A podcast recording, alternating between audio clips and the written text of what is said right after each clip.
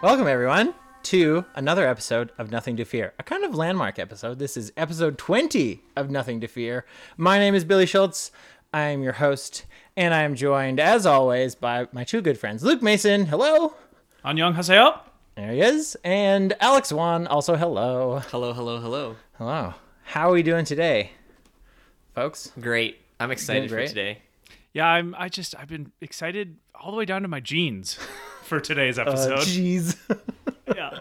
Yeah, I, I remember um I, I was talking to someone last week. What was her name? Di- Dina, Dina, D- D- Dana? But it was like one less letter. right, her name was DNA. I don't get any of these jokes. her yet. name was deoxyribonucleic acid. Yeah, it's Greek. Wow. It was I- a mouthful. Oh my gosh. This is it, friends. This is potentially the last episode ever of Nothing to Fear where I get so scared because we are watching Hereditary today. And while I know nothing about this movie, every time I've talked to people in the past week about what are you watching next for the podcast, and I say, oh, we're watching Hereditary this week, they all go, ooh, that's to be scary. And so I am already like eight out of 10's freaked out. And I know it's because my imagination is trying to conceive of what will be happening during this movie and the anticipation of everybody saying it's so scary. So I kind of hope that my, my expectations aren't too high. But yeah, I'm nervous for this one. well, wouldn't it be a great thing if like your expectations were so high that when you came back you're like, you know what, it wasn't that scary. What if I came back and I was like, hey, there's uh, nothing to fear? yeah, exactly. There is a zero percent chance you won't be scared by this movie. Yeah, yeah, you know me well enough by now. I think. I mean, I, I've seen Hereditary before, and it uh, of the 19 previous.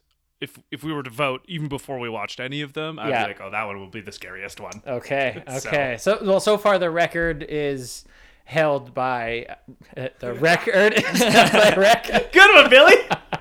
Also for Danae, Parks and Recreation. yeah, Rec was the scariest one to date for me. And actually, before we get into Hereditary, and definitely not because I'm trying to postpone the inevitable at all, I wanted to ask just sort of look back again as we're at another milestone episode. How are you finding the horror franchise? How are you getting more into it? What are our, our thoughts? You know, we checked in at episode 10 before we did Sinister. If you heard that episode, great. If not, you can go back and download it wherever you find podcasts. But how are we how are we liking horror? 20 movies in. Who wants to who wants to jump in and start? I'll go first. Alex Um, is going first. Yeah. It's been the worst experience of my life. I hate being here every week. I'm kidding. Did You see what I did? I, it's like a Oh. little, little, little movie twist. Uh, anyway, episode little, little podcast twist. episode 21 is just Billy and Luke. Alex is gone. and then our our uh, ratings go way down. yeah, yeah, yeah. like uh, one one star, one, One star, star. one star. That's just because Alex is making Yeah, emails. six and of. Yeah. Where there's a will, there's a way.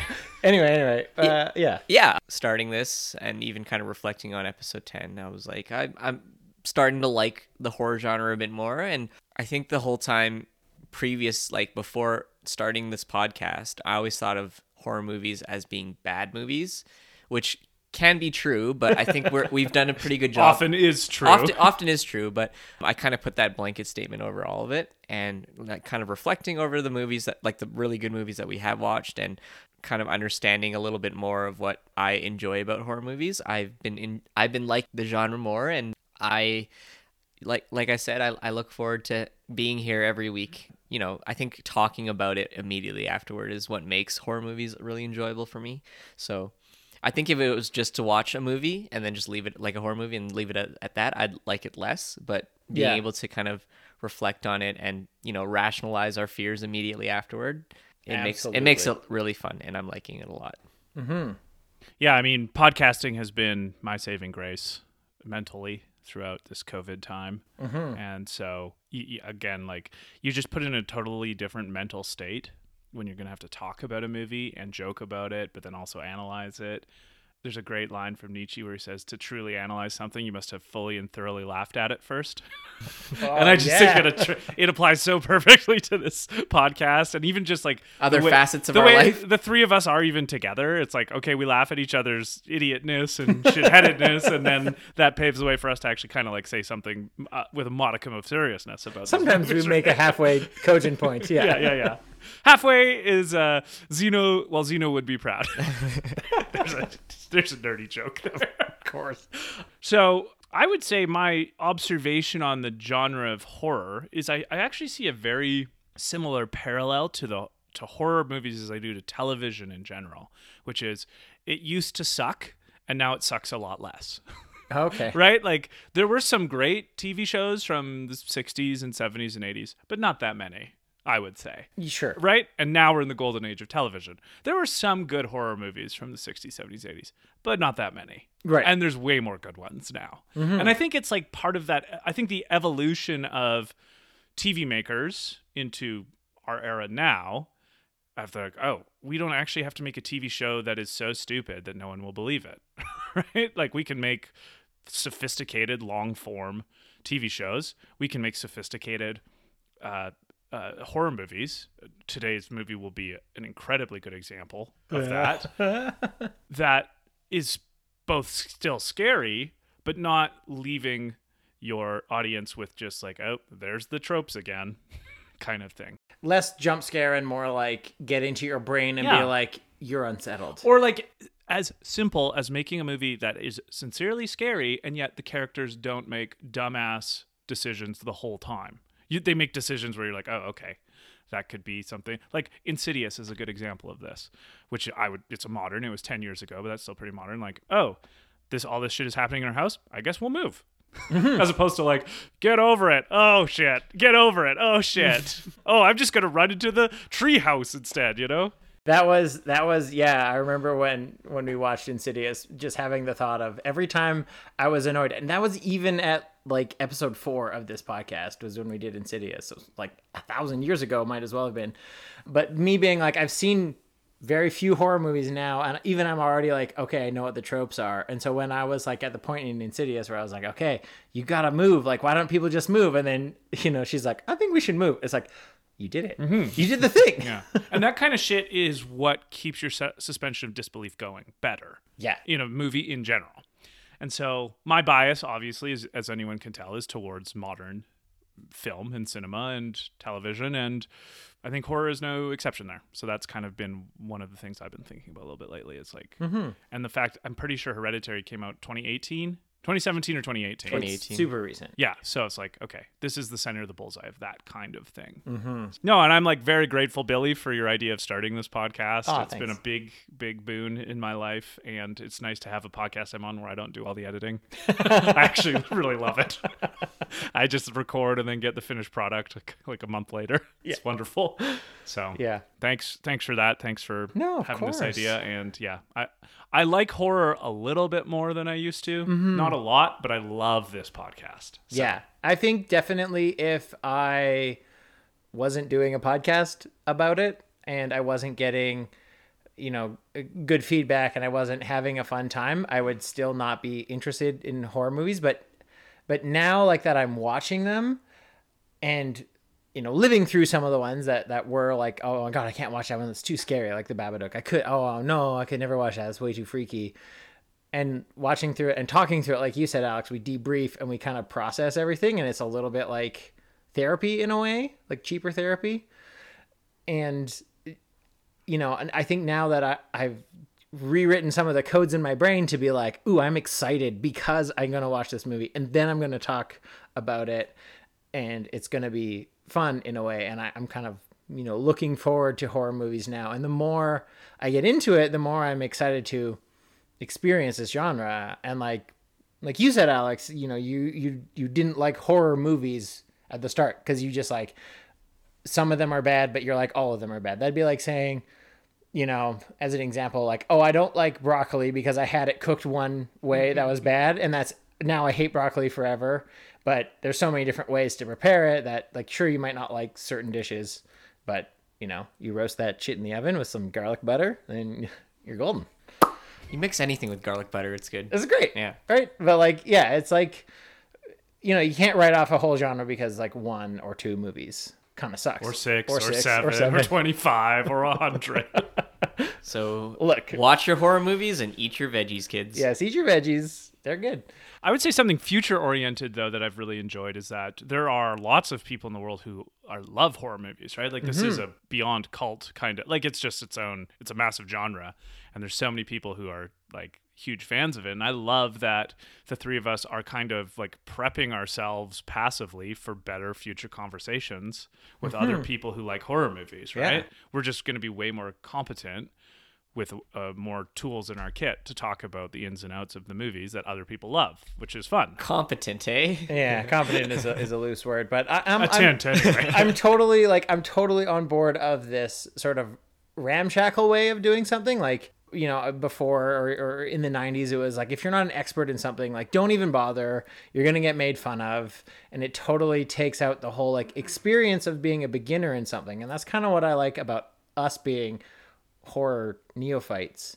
Is like, yeah, we don't know what we're talking about. Yeah, it's messy. I didn't know how to edit a podcast Yeah, right. you know, in May when we started this, and a lot of people would probably argue that I still don't, but I'm doing it. I'm doing the thing, and you know, just like, just like not being afraid to to do it and to like kind of have it be not bad, but just like this is authentic and dirty and amateurish, and we're gonna get a little bit better, and like having that conversation with horror fans, there's you know, in any fandom, there's a lot of gatekeeping where it's like, oh, you like X thing? Well, name every single like person in, or you're not a real fan, and that's so toxic. And I like just being like, well, you know, who's this Michael Myers fellow? He seems interesting. Best Halloween season of the witch. Game over, bitches. Big money, Yeah. easy game. So in a way, no more days till Halloween. in a way, you could say that the title of this podcast could be applied to everything in your life. Absolutely, Is that the metaphor here? Yeah, you want to start a podcast? Do it. There's nothing to fear. just do it. Hey, you want to run a marathon? Do it. There's nothing to fear, unless you know you have like severe I think yeah, there's like heart problems. like to try something. I need about 15 or 16 more examples here, Alex, before I can get it. hey, you wanna you wanna learn how to make tiramisu? Do it. There's nothing to There's fear. no- Okay, all right. So it's good. Three. It's in the kitchen too. Hey, you want to learn how to take long form radar photos? Just try it out. There's nothing to fear. four, Okay, it's good. For Hey, you want to fly to the moon? Try it. There's nothing to fear. five. Okay, so astrophysics. All right, I'm, I'm running out of ideas here. Well, I think I can put. You know, Yeah, and I mean, okay, so honestly, you know, not to get overly personal, although we sometimes do it in there. Like for me, nothing I have done in the last two years has been scarier than taking the initial steps to come out and be myself. So in that sense, like, yeah, this is just a movie. There's nothing to fear because I already did the scariest thing I could have ever done. Mm. And so, you know, that's like a certain type of armor to just be mm. like, yeah. okay, well, I did that and I survived. So what else you got, world? Yeah. Like, bring it on. what you got? Season of the Witch? Bring Yeah. it. Pod- podcasts are easy at that point. It's so easy. Yeah. And just like not being afraid to to put yourself out there and you know worry that uh, what other people are going to think. But to get back to like horror movies and, and your point, Mm. Luke, about getting involved with like people who are fans of horror movies, another little subset that I'm finding with this podcast is people who are like us and don't like horror movies. Oh, the okay. people who are like, I can't watch horror movies. I don't like watching horror movies, but I listen to your podcast because I get facts and I get insights and I kind of feel like I'm participating in a sort of tacit way. And I love that as well to be like, okay, yeah, there's like awesome things. And maybe if a couple people end up watching like a movie or two, like, cool, great. If not, then you have, you know, something to spend, like some cultural cap, uh, cultural capital to spend in a conversation. Yeah. And so that's what I really like about doing this and being part of this and just yeah, every week. I love doing things that are a good in themselves and are a potential good for the future. You know, like that's kind of a good way to put it is when I'm teaching kids how to play chess, and I'm no chess master, but I usually like the general heuristic I use with them is like always try to be doing two things with your move. So either like move the piece that puts their king in check, but also simultaneously protects your queen, kind of thing, right? Like uh, obviously chess masters can do things that are doing 17 things at once Right, kind of yeah, thing yeah. right but it's like my brain can usually get to two and if you're doing two things so it's like do something that's good for now and could be good for the future because you don't know what kind of person you might come across at some point that loves insidious or loves Yeah. the thing like that's their the thing you know and then like we just have oh okay i intentionally worked on that at this point earlier in my life and now i have something that's how i feel about books Yeah, in yeah. general is like i love reading great books because they're good in themselves and maybe one day i'll have a good conversation about them Yeah, you just put that in your back pocket and you can be like, oh, cool. But Also, I, like just one more thing that I wanted to add is I think the ability to, you know, not know for sure, but the feeling that you know if someone's listening to this and they smile for like five seconds from something that we say, I think that's totally worth it. i shoot for two You shoot for two smiles. I do love the, the thought is very sentimental, and I do I do like the, the fact that some people enjoy this. Obviously, enough people do that they download it every week, and thank you very much. But Hereditary, Let's talk. I think there's no more avoiding what's to come. If well, if I die, then this podcast never gets released, and you're stuck not hearing even any of the. Ha- oh no, the Halloween episode will come out because it's already uploaded. But after that, so Right. if you're hearing this, I didn't die, but I'm about to go watch it. So, should we do this? Yeah.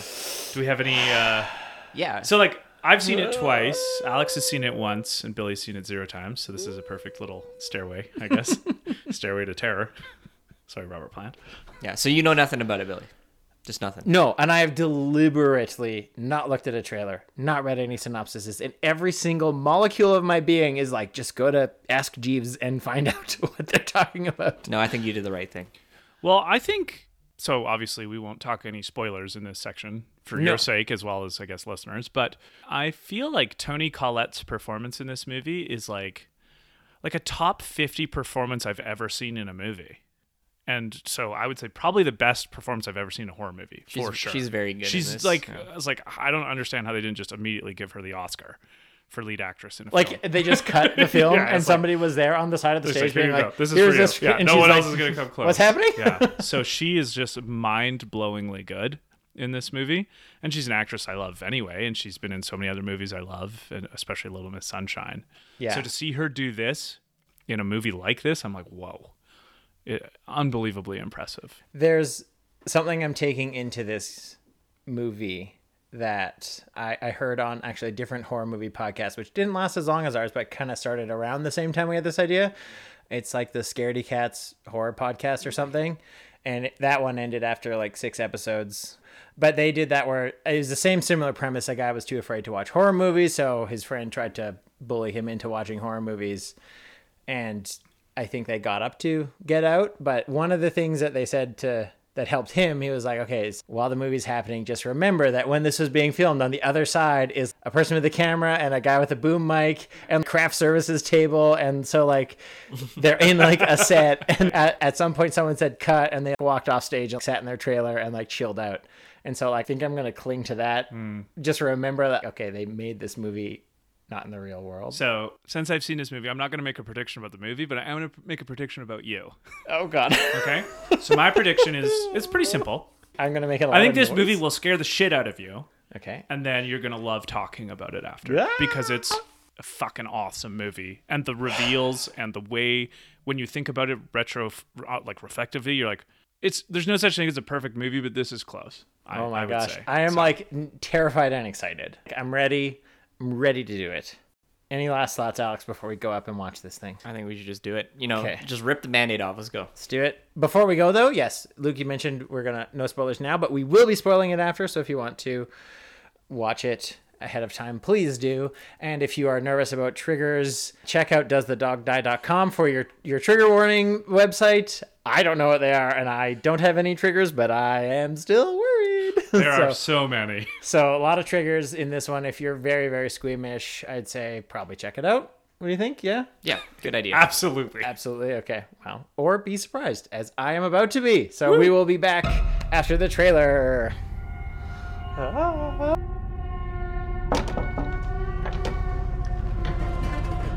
Come on, Peter. Let's just do it.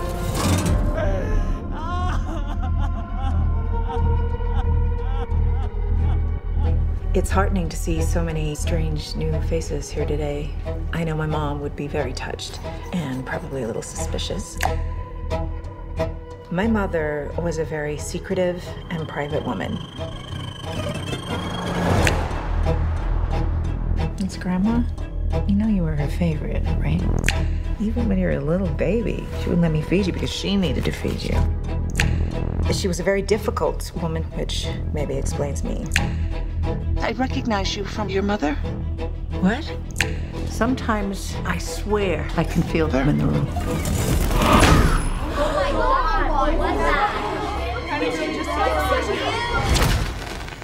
She isn't gone.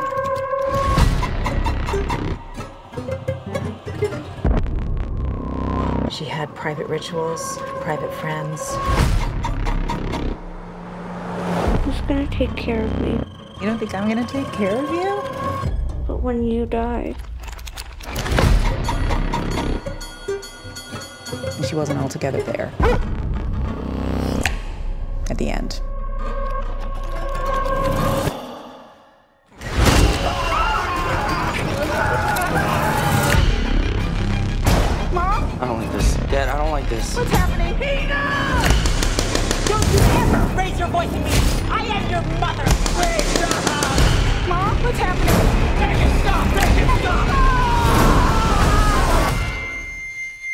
Don't want to put any more stress on my family.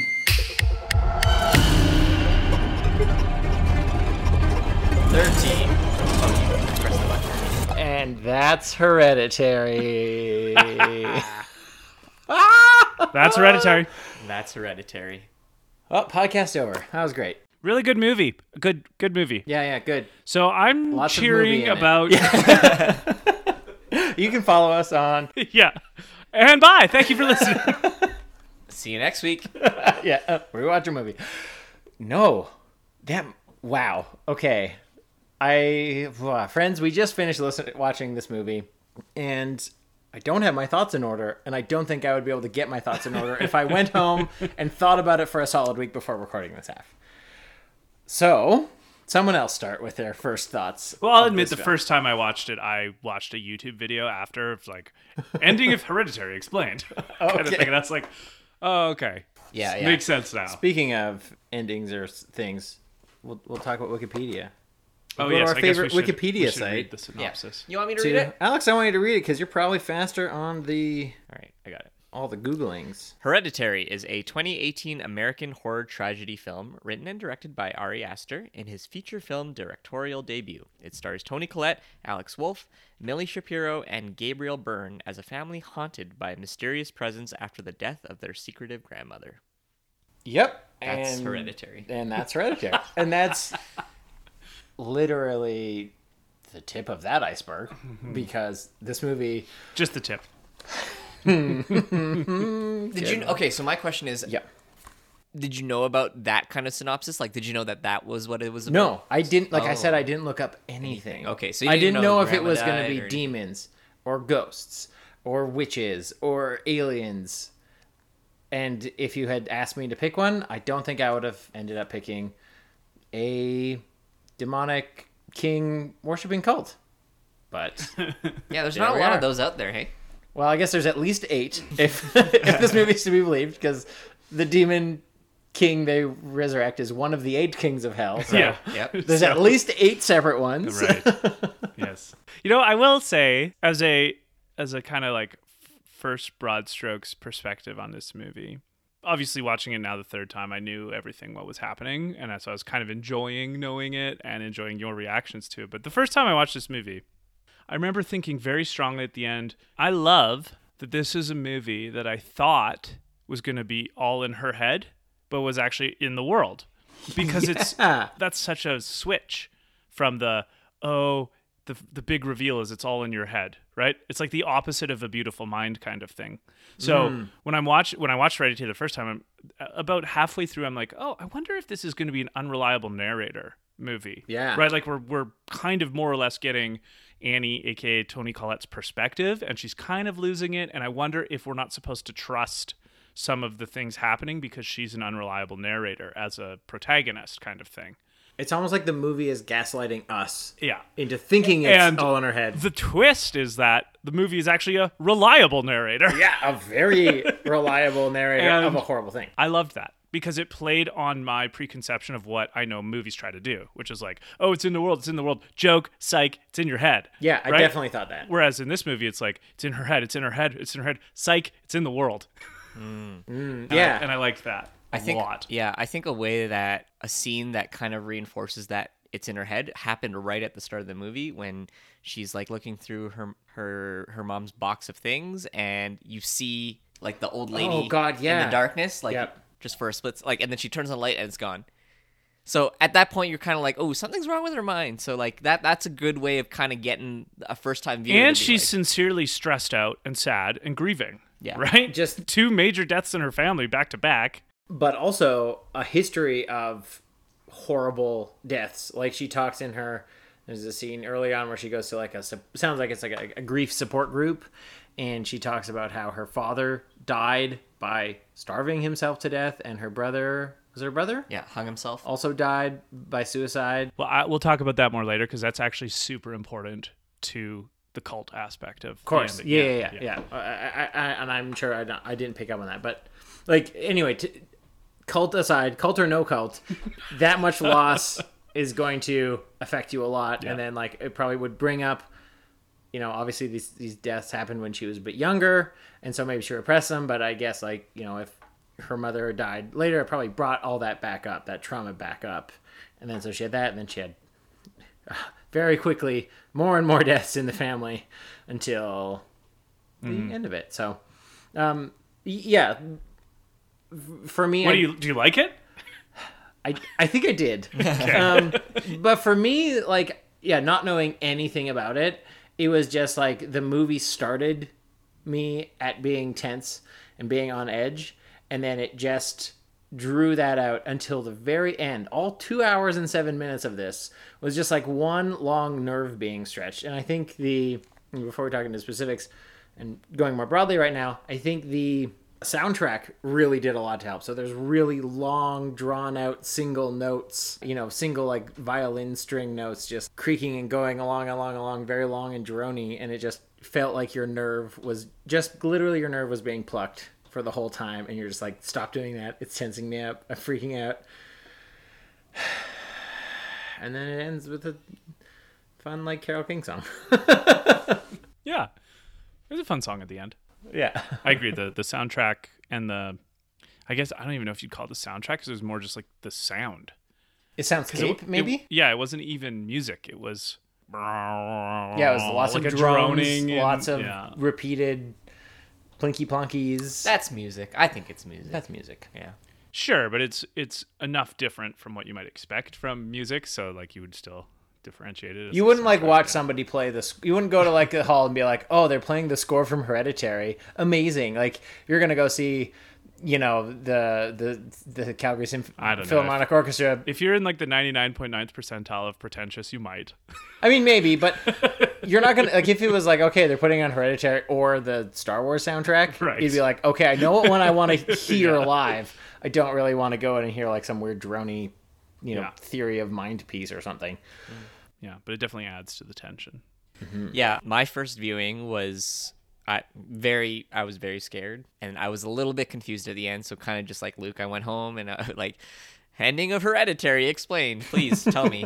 and then the second viewing, I really really focused on as many details as I could have because Okay. like I knew the general plot and I understood like why everything happened, but I wanted to see like, oh, is there stuff that you can catch ahead of time? And there definitely was a ton of that. Oh God, And was a there? Lot, a lot of stuff made even more sense after, Ah. after the second watching. So, yeah, my uh, recommendation is watch it again, Billy.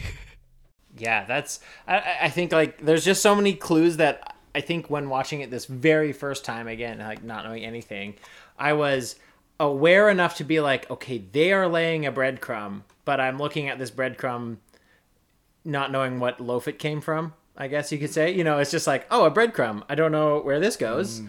You're just finding these sporadic ones. Like, there's very clear scenes of there's this treehouse on the property that they live in this big acreage and there's this treehouse, and a lot of times there's like a red light in the window, and the first time you see it, it's like, oh, that's really spooky. Why is there a red light? A red light's oh, it's just a heat, like a space heater that they have up there because it's cold in this un you know insulated thing, and then like later on, it's an orange light. Yeah, but then it's also still a little uncanny because I don't know any space heater that's that bright and illuminates that much. Mm-hmm. Yeah. So you're like, Real "Hmm, bright. Wait a minute.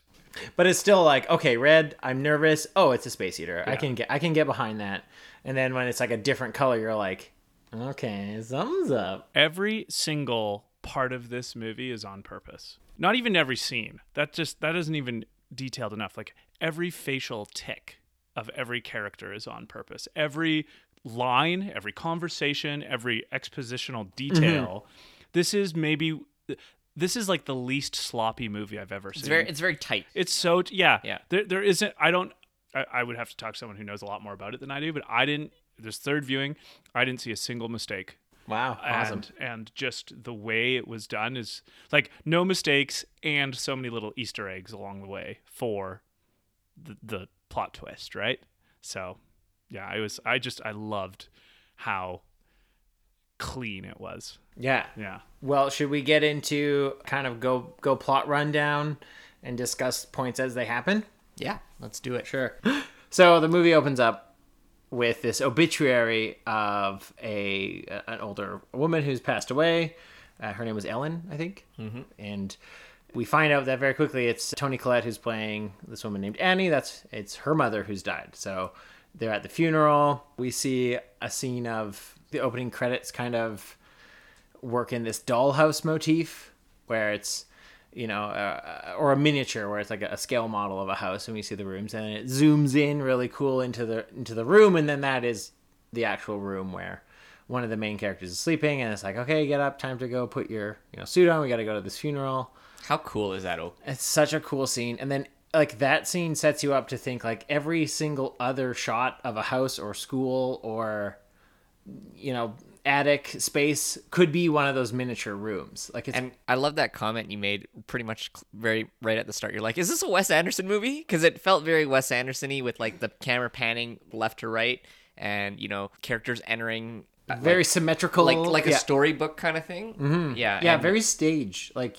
like if you were on a stage Yeah, and that kind of like it plays in so well with the film itself, like the actual substance of the film, because you learn you learn that Annie is an artist who makes these scale miniatures of rooms, and a lot of it is stuff in her own life. You know, like you see her building one of the a hospice of you know where her mother was. Right, you see the yeah. rooms of her own house and all that stuff. So i just thought and every shot was so cool like that. And in every exterior shot it made it look like it was kind of like one of those dollhouse diorama miniatures as well. Yeah even like the the shots of the house in the forest it looks like you know you could zoom out a little bit farther and see that was made inside a nike shoebox. Yeah yeah. For like you know a book report. But like a real good one but it was very diorama rama and so we we really get Which also sets up the uh, uncanny nature of a lot of the feel of the movie. yeah right? Like when it pans into a dollhouse that is actually the scene start of the movie. There's a lot. There's a lot of uncanniness that that's setting you up for. Mm-hmm. you're like what's real what's imagined yeah. are these people like playthings somehow and this is ahead of it, but I loved how many kind of normal conversations there were in this movie that felt uncanny because of how they set the movie up. Mm, yeah Right? Like absolutely. when when there's like a kind of almost normal conversation between Annie and Peter, I'm like, "What? this is really out of tone with the rest of the movie." And obviously that was important. So we get through this like funeral scene, we get introduced to Annie and her husband Steve, and they have two kids named Peter and Charlie. And Charlie and Peter are both in their teens. Peter is about 16, 17. Charlie is younger, she's 13. And uh, there's like creepy stuff. There's there's you know Charlie is a, a kid in a horror movie who draws creepy pictures. There's a necklace that you know Annie's mom is wearing that's like, don't worry, this is just super duper significant. But don't worry about it. Like it's it's a very prominent shot where you're like, okay, pay attention to this. And even I picked up on that break. Well, and that funeral scene, probably obviously now, is quite important once you know the end of the movie.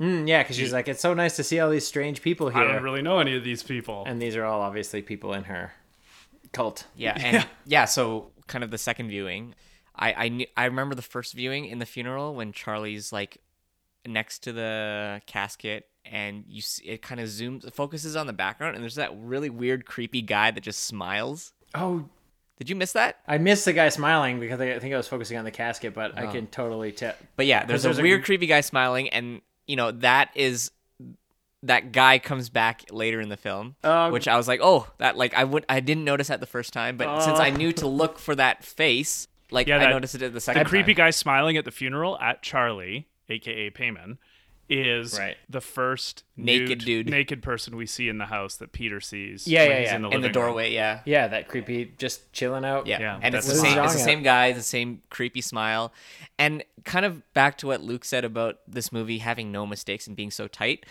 It was right, right away in the funeral when Charlie pulls out a chocolate bar and starts eating it. Dad's just like, "There, there aren't any nuts in that, all right?" Yeah. and like just that simple like five word sentence is so important. in the sets up so much. There's no there's no useless dialogue in this movie. Everything is meant to be, and it feels like it wasn't wasted. because there's there's a there's not a ton, but there's enough exposition in the first act of this movie to make it very plausible that we're just watching a mental health movie. Yeah, We're watching we're watching the unraveling of a mom with legitimate reason Mm-hmm. for her mental health perspective, right? And just little things like, oh, Charlie is allergic to nuts. So when she has this kind of allergic reaction at the party, it makes sense. Like we're just we've been primed Mm-hmm. appropriately and from a storytelling perspective perfectly to not think that there's something else going on here. Mm-hmm. and it's so normal it's like it's what a father and a mother who has like a child that is anaphylactic to and it's even nuts deeper because it shows the problems with the family because why the fuck don't they have their epipen there Yeah, yeah. Right? You Like- should have your EpiPen with Yeah. you at all times. like it's it's just more evidence that they're kind of out of sync about something right Mm-hmm. Yeah, wow. so it's like holy shit that is that's like three layers of storytelling in in five words yeah yeah, it's amazing it's very. There's yeah. There's not a wasted, you know, period. There's not a wasted semicolon in this script, and it's all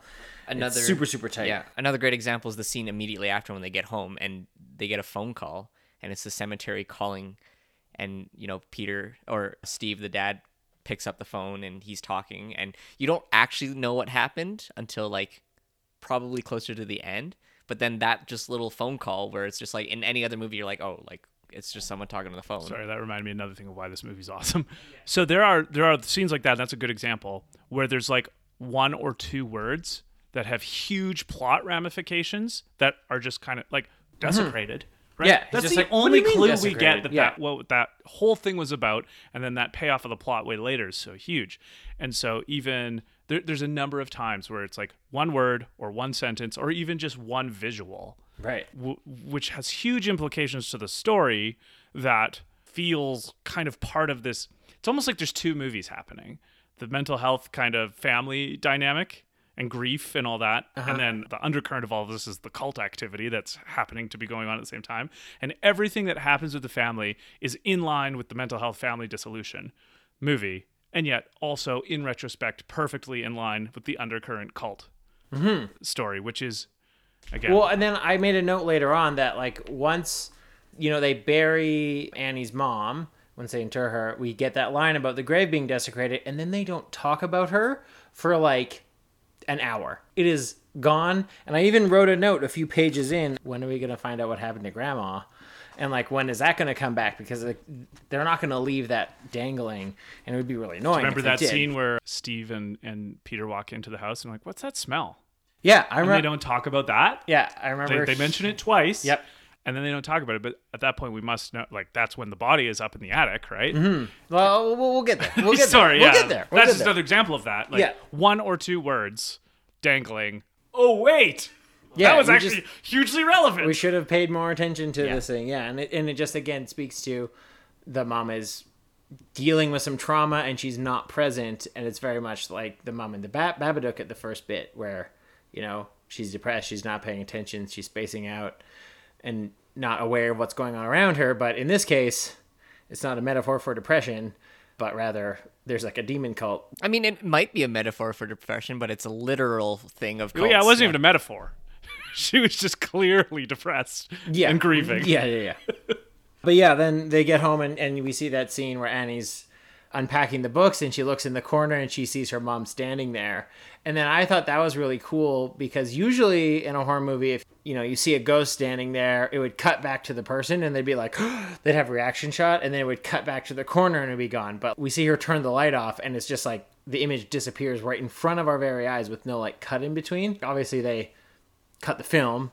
One second, shot isn't cut, The shot is cut, but the, There's no angle cut. there's no angle or anything. Yeah, yeah. So uh, that was really cool, and they did a, they do a couple things like that. Going from night to day, it's literally just like light switch, and then again enhancing the diorama etherealness of the exterior shots where it's like nighttime and then the light is on and it's full day. There's no like sunrise. Artistically mirrored in the right. Oh, yeah. Like that's the visual version of that sound. yeah, It's like right. totally something changed, right? Super cool. Yeah. Uh, yeah, that tongue clicking thing was just like. "Ah! I, Ah!" I know how to creep you out for the next while. Oh, Just sitting around. Billy, did you do that? No. Don't gaslight me. That's not nice to do to your friends. Well, it, it's fluorescent, I think. oh my gosh. Incandescent, not fluorescent. so so so the plot uh, advances we go to see charlie in the school and there's a very tense scene where, where again it's leading us down this little rabbit hole of creepy kid in a horror movie and she's in school and this a bird flies in hits the window and you can kind of see it splatter on the window and it's really gross. And then later at recess she goes there and we see her cut the head off this dead pigeon and take it around and, and you're just like oh charlie what the hell? You are weird. I don't like you. Explain explain what you're doing. And that also doesn't pay off right away. Something being beheaded we're just like hmm, isn't that an interesting odd thing to say? Again, it's supposed to just be like it's per it's I'm going to use the word perfect even though I can't I don't mean it technically like it's it's just so well made that okay, the way Charlie is reacting to her grandma's death connotes a very close connection to grandma that is maternal, let's say, right? Or familial, I guess. Yes. Or right hereditary. yeah. ah, hereditary. that's right and so Charlie is probably already a kind of weird kid because we're in Mm-hmm. the we're still in like the normal world paradigm when we're trying to evaluate these characters in the early movie, right? Right. Yeah, yeah, and so like Charlie is a weird kid who's had this major trauma. And she's like physically, processing. she, she's physically uh, like her, her face is a little bit physically deformed, so she probably doesn't make friends easily. And like we kind of see that even motif at the party, like she's just kind of on her own. So all of these things flood in normal real life compassion and sympathy uh, for Charlie, the kid, who, okay, so part of this is manifesting and you cut the head off dead birds. Like, that's kind of fucked up, but it's like not totally unpredictable given it's what def- you've gone through. it's definitely like let's maybe sign you up for some therapy exactly, yes. we'll but still nothing that feels supernatural. No, it's just weird. Yeah. yeah, yeah, yeah. And then throughout the throughout the, the movie so far, we're seeing words written on wallpaper. We're seeing in Grandma's room. There's this big triangle that's been looks like it's been burned into the floorboards. and it's just like again, it's setting up these like little things where you're like, why is there a triangle burned into the ground? Why is there a you know Weird, A weird, weird words etched word into written the on the walls wall. or the the doorways. Yeah. with no apparent acknowledgement by any of the characters. Yeah, Satone. It looks like they look at it and they're just like, huh, I guess there's just a word on my wallpaper. Okay, cool. I'm too busy grieving. Yeah, I'm too busy to worry about that. And then, you know, Charlie is sitting in her room and she we see the very first instance of this blue ring, right? This collapsing blue ring into a low point and a lookout and she sees this bonfire with an old woman sort of seated at it facing away from her and she's walking towards it. And then again, you're like, okay, so she's hallucinating grandma at this point. She's uh, not dealing with it. Mom is not handling her trauma because she's not processing her own. Annie's not processing her own trauma, so she can't possibly help Charlie process hers. And so she's just like mad at Charlie for being out without shoes on instead of. Such a mom thing, though. right, yeah. Yeah. It's like, n- never mind that you're holding a pigeon head. It's, Why are your shoes? Put your shoes on. And I, I love it. It's like every time they enter the house, it's dad's like shoes off. Shoes off. But that's more genius. Like so much of this movie, Annie's just seems a little distracted from what's going on around her, which Mm-hmm. means she wouldn't notice little things that are like a pigeon head even in Yeah. Charlie's hand. Physically a little thing, yeah. And that convinces us that she's losing it.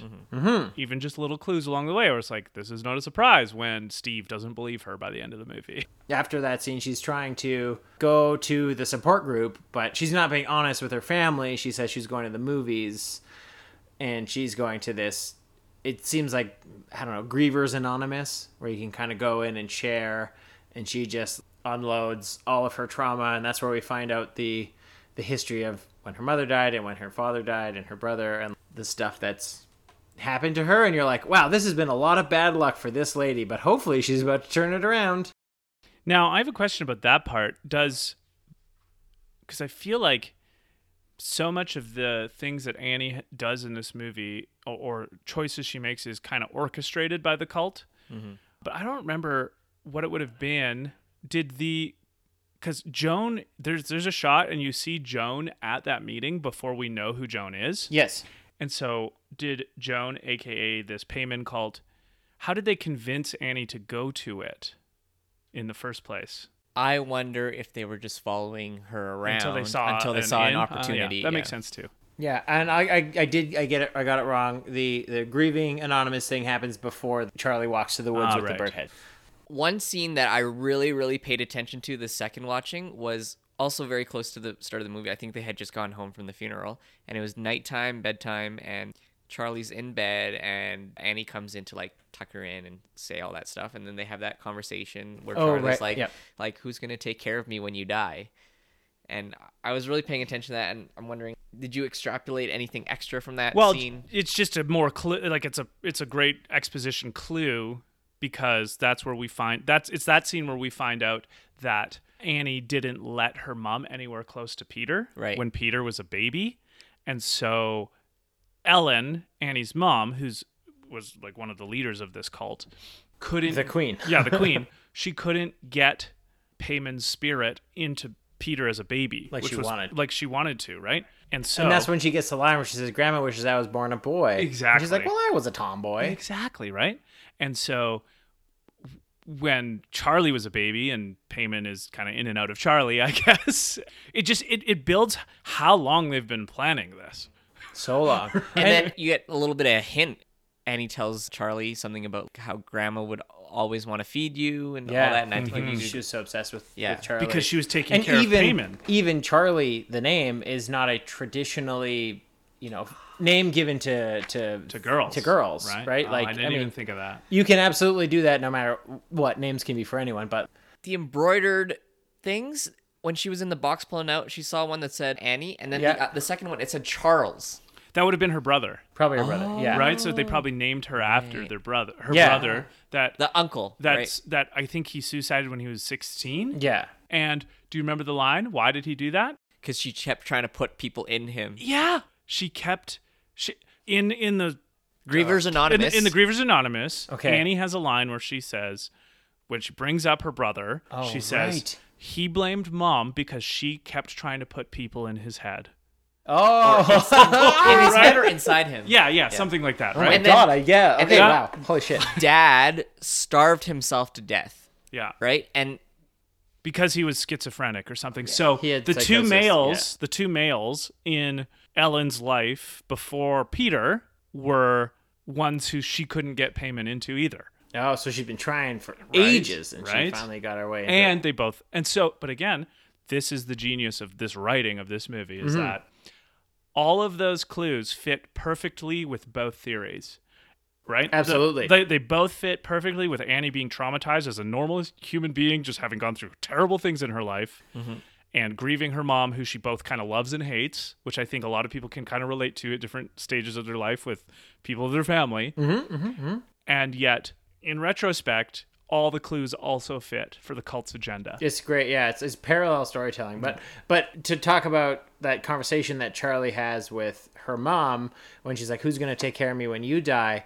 See, I didn't even at that point think it was, you know, foreshadowing the cult. I just read it as okay, so this kid, she's very young. Maybe you know, seeing grandma die is like her first experience with a death to someone very close to her. She's realized that like, okay, so things can die. That means that mom could die, and mom takes care of me. So who's gonna take care of me when you Right. die? Again, like so, I just totally saw that as like a child processing the understanding of death for the first time, Mm-hmm. instead of And but the thing thing. is, it But works it both fits. ways. It This is fits. what I'm saying. Yeah. like this is legitimately almost two movies in one. oh, it's just so Isn't it great that we're there's talking about There's so it? much to talk about Right? it, so much Yeah. to dig into. So buckle up, everybody. This is gonna be a long one. I can kind of already tell. Mm. I Ugh. And so then we get to the party scene where we've had some establishing shots of Peter in his high school class and he's kind of zoning out, not paying attention to the teachers, and he's getting high at school, whatever. And then he's going to this party because Because his friend told him to bring his dick. he got a text come to this party and bring your dick. Okay, uh, bit of a digression here. What do we think that means? I, I think it means bring your person physically, but it's like another way of saying like, hey, Luke, come over to my place. Don't forget to bring your feet. But it's more in like a very hyper sexualized high school way. Like, So hey, the, the girl, okay. the girl that you like is going to be at this party as well. Bring your dick, So it's not like a particular like bring a, a level of energy that's a, a- like big dick adequate energy. for a party. I don't know. I don't know either. Like, I'm assuming it's both a literal and a semi-metaphorical saying. Look, Right. there's there, there's different ways to, to Like ascribe literally, literalness into it. it literally, unless you're castrated, if you're going to this party, you're going to be bringing your dick. well, not if you don't have one, or if you're Well, like, like in, from you know, Peter's from, Peter's, perspective. Yeah, yes, yeah, yes. He's, he's attached to his. and speak. and metaphorically, you see him. He's kind of checking this girl out in class and always looking around, right? You know. And that's another nod and a wink to what Paimon wants. Yeah. mhm. So So okay, br- bring your dick. I don't know. It, maybe it's something that 2018 high school students. I just have never heard that. I haven't never heard I never heard it, uh, except for if you're talking to a trans man Mm. and he needs to bring his packer along, which is a prosthetic dick to, to slide Ah. into to make it look like they got more downstairs. That's your slice of trans education today, everyone. You're welcome. Well, but couldn't you say that about like any phallic toy? of course, you could. right. Depends on the party. Good point. I yeah, I guess any listeners who know more about bring your dicks than we do. We are absolutely focusing on the wrong part of the movie. At this oh, is this not what this movie's about? I mean, like in, in this very tense horror movie, it was you, a bit you look for the comedy. it was it was a right? probably the funniest part. There's a bit of levity. But so he's going to this party and he has this very teenager versus mom eh, discussion about I'm going to the party.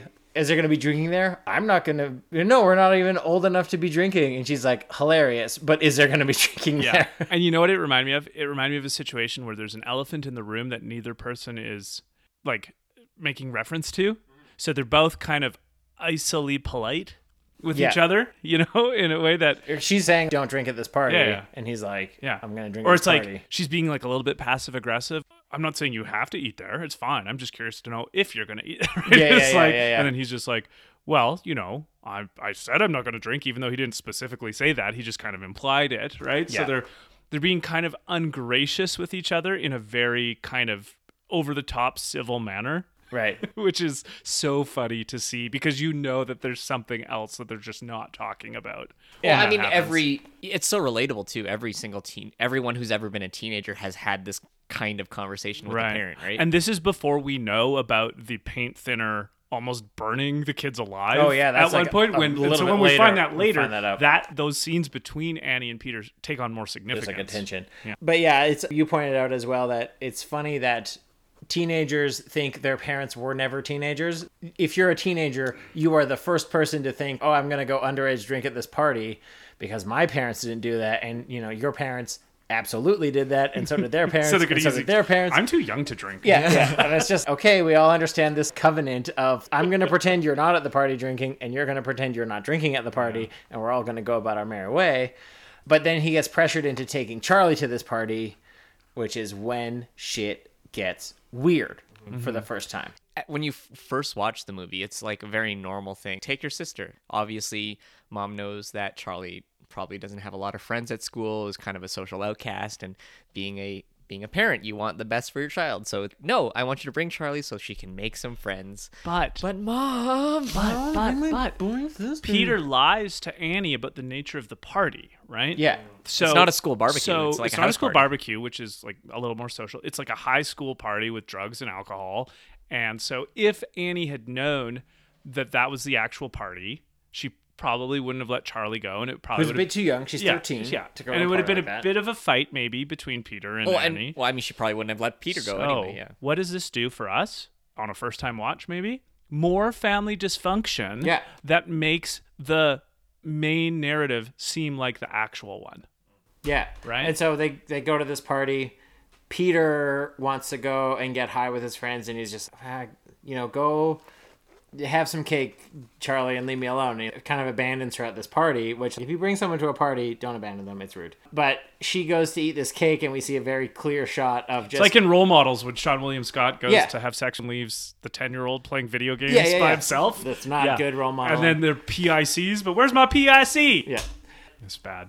but there's a scene, a very gratuitous shot of, and if there was if there was ever a shoehorned shot in in this movie, which it is so tight, just a cutaway shot to somebody just cutting a board full of walnuts Yeah. is probably the most like yeah, gratuitously yeah. like shoehorned because she's cutting up all these walnuts for reason and then later she's cutting up a big chocolate cake because what high school party doesn't have just a giant Hmm. you know double decker chocolate cake there that Sounds real good. yeah i know It is I funny actually that have cake in my fridge at home. I'm so stoked to have a piece. in a movie that's actually about a cult with the one of the eight kings of hell, it's funny how the least believable scene involves walnuts and chocolate. yes, yeah, we're we're allowing Amazing how that happens. the yeah we're allowing for the the kings of hell to be extant and cults worshiping them to exist. Yeah. But we're like, no, high school party with cake. Get the fuck out of here. walnuts. You just eat those whole. out of here. Yeah. So anyway, she has a piece of this cake that was cut or made with walnuts, cut with a knife that cut walnuts or whatever. Anyway, she goes into an anaphylactic shock. She goes to get her brother, who's very high by this time, and he goes to drive, and she's Maybe choking. he's just semi-high. I don't think it was very high. He's a little bit high. He's it looks like he bit maybe got just started. Yeah. And then he, and then this was the movie where my notes went into all caps. This was the part because they're driving and she, she's choking. She's having an anaphylactic shock. They're trying to go to the hospital. She rolls down the window to get more air, sticks her head out the window. At the same time, there's a corpse, a deer corpse on the road that he swerves to avoid. That's very conveniently lined up to a telephone pole, probably the same telephone pole we saw earlier with the like bird, the little symbol drawn on it, Which is actually Paimon symbol. which is Paimon symbol. Right. And then she gets her head taken off by this telephone pole. And holy shit, I was not expecting that. And Neither was I the first time. I watched it. reacted to it and I like asked like did that just happen? And you didn't say anything to me and I was like, "Guys, what happened?" I wanted you to experience I know it. you were so quiet this whole movie. I was like, "Somebody tell me what's happening." I think Alex, you brought up this scene the other day when we talked about this, didn't you? What did I say? Just how that it might have been somebody else. I It's thought it so was unexpected, right? Yeah, and then and then the way Peter reacts is so uncanny. He's just Right? 'Cause totally he doesn't- like shocked. He's responsible, like not in a deeply moral way because he was trying to avoid an accident and it was like bad luck. It's manslaughter, it's But not murder. Yeah. Hmm. But he doesn't even tell his parents about it. No, he just so- goes home and goes to bed. And again, this happens before we know that Peter has had this experience with his mom at some point, the paint thinner. Yeah. Oh, Right? okay. So we are not. Peter knows something we don't about how he feels like it's going to be reacted to. And it makes all those scenes of his mom grieving over Charlie's death all the deeper when you see his reactions to her. Mm-hmm. Because he, yeah, when he drives home, he doesn't tell. He just goes to bed, and mom finds Charlie's decapitated body in the car. She's literally like, "Okay, I'm So gonna go get some craft that supplies." whole that whole segment is uncanny. You just don't know what to do with it, right? Like I bet you you felt that. Like I I category error. I don't know what to do with the information I'm seeing right Okay, now. the quote I wrote, this is directly from my notes. what the fuck is this movie? yes. End quote. yes. yeah, it's. I think it was so, so brilliant that And just like, he's shocked. He's just Mm-hmm. totally stunned. And when you're watching a horror movie and you kind of see Charlie, like, and you're watching this movie for the first time, you see Charlie, you're like, oh, weird, creepy kid who cuts heads off birds and, you know, Yeah, clicks this- her, this clicks, haunted, clicks her yeah. tongue and, you know, weird drawings. Like, oh, Charlie is not cool, this movie, and I'm going to keep my eye out on for Charlie. And they take they take Charlie out, who is supposed, in your mind, the antagonist of the film, in the first third of the movie. And then you're just, okay, I guess we're starting all over again. Who am I supposed to be suspicious of now? And then there's a gratuitous scene, and I guess ul- ultimately necessary. Although I still think we the movie would have been just as tight without it. But just to really hammer home the point that yes, this really happened. It's not imagined. They have a cutaway shot to this head just being on the highway. Just that was so gross. I was not prepared for that. Well, and stylistically, it's a nice foreshadow for some of the dream sequences that Annie Mm, yeah. has later with all the ants climbing all over Peter's body. Yeah, yeah, yeah. so it yeah, fools us into thinking it's real for at least a second, right? Yeah. also you they show her the, I, I guess they show you the head to reinforce the fact that at the you know like spoilers at the end of the movie in the treehouse the figure of Paimon is Charlie's head Is it Charlie's head or It's Char- Annie's head? it's Charlie's head I didn't think it was Annie's. You It thought it was was it was Charlie's a little bit too decomposed to Oh, be okay. freshly Right, severed. Right, right, right. I'm I'm like 95 98% sure it was th- those are precise I, numbers I like I that didn't it's, know uh, I wouldn't Charlie's it might head. not be Charlie's like it could be somebody else but I think it was probably Charlie because Mm-hmm. it's not it didn't really make sense to be anybody else. Yeah, so then then Peter is freaking out. And yes, there have been some scary spooky things, but we're still at this point thinking that Peter's just having a lot of reactions to this trauma, and of course you would. Again, this is parallel storytelling at its finest because you know your grandma just died and then like 2 days later, a week later, maybe your sister is dead by something you do- directly caused. You know, or was like ostensibly your fault. There's that word. and and he's like, okay, Peter needs to get some therapy, and he's just medicate, self-medicating with weed, and we can tell it's not working because he's zoning out in school, and you think it's the trauma, but maybe this is the spooky, spooky, spooky spooky spooky, spooky dooky cult dooky. times. Yeah, And you know, I just was This thinking about something. This is this is not a specific plot point in the movie. It happens a few times, but there are a couple of, and I mean this technically, there are a couple gratuitous inputs into the movie of of specifically Paimon slash cult stuff. So the first few times we see the ethereal Paimon light, like the blue ring, yeah. it's just thrown in the movie. That scene, like I mentioned earlier, the desecrated, and then what's that smell?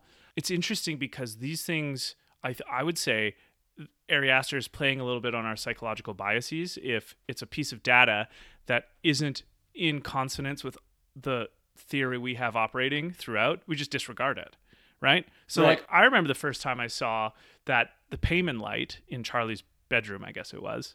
We see it about four times in the movie, four or five. This so enough, blue ring that enough to be wide to noticeable and, and Yeah. at least should inspire some more curiosity in me than it did, because once it's there, it's just there, and then it's gone, and then they don't reference it, and we're back on the family dysfunction, mental health train again, and I'm like, man, that doesn't fit in with all of the seven or eight other data points I have that Mm. point towards trauma and grief and depression and just accidents and tragedy, right? Mm-hmm. So, but I'm like, but that doesn't, that's not logical. like, No, whatever that light was was important. But- why but- am I ignoring it? But it's yeah, it's not logical. But but see where where I was, I was you know you're you're set up with this super tight storytelling that even though they don't reference the light and nobody pays attention to it, me as the viewer, I was like, okay. We're gonna pay attention to this. This is gonna come back. This Mm. Yeah. is gonna be resolved. And you had faith in the movie. You trusted the movie to be like, we're not gonna tell you now. We're gonna Right, tell you right, later. right. Even though I might have asked out loud lots of times for someone to explain what was happening. oh so many times so many but times. the last five minutes of the movie, I was, I was totally surprised. I did Yeah. not see that ending coming, and I did not predict. Like I knew Joan was weird, but I didn't think it was like as organized and orchestrated and Ooh, we're just about supernatural at the point where as Joan was right. there. And so, but now watching it again, there are there's some of these scenes where I'm like, this is not anything except something cult related or Paimon related. Yeah. But why did I not pay more attention to it the first time I watched it? Why did you not pay mon Ah, attention to it? Yes, yes, yes, yes. and I, I don't know, like it's just a theory, but I'm floating it is that I think it's part of natural human psychological biases to just kind of disregard some of the data points if they're not like in line with most of the other ones. You're like, this doesn't fit. Goodbye. yes. I don't want this fact to fit my narrative. So But I don't even do it on here. purpose. Well, is- right? It's unconsciously do, do you disregarded. Do you think that you're disregarding all that culty stuff because your human brain is still pulled towards the more realis- of course, realistic parts of parts course. like the movie? I had right? no context to think, oh, supernatural cult stuff, first time. yeah. But now I'm like, man, I feel so stupid, but I shouldn't, right? Like that's like a, that's a naive way to think about my own reaction Right. to the story. But I do, as you know, I'm a big psychology nerd, and so I'm like, man, I wonder, like this is a interest. I, I wonder if he did it on purpose. Is like because so much of this movie is on purpose. I wonder if he just was All like. I'm gonna throw in like four gratuitous cult related things that make no sense and see if people just go with it.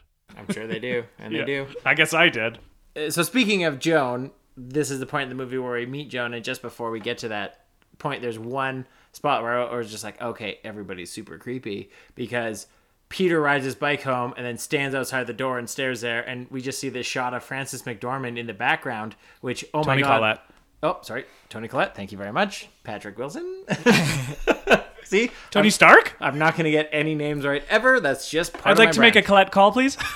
Jesus.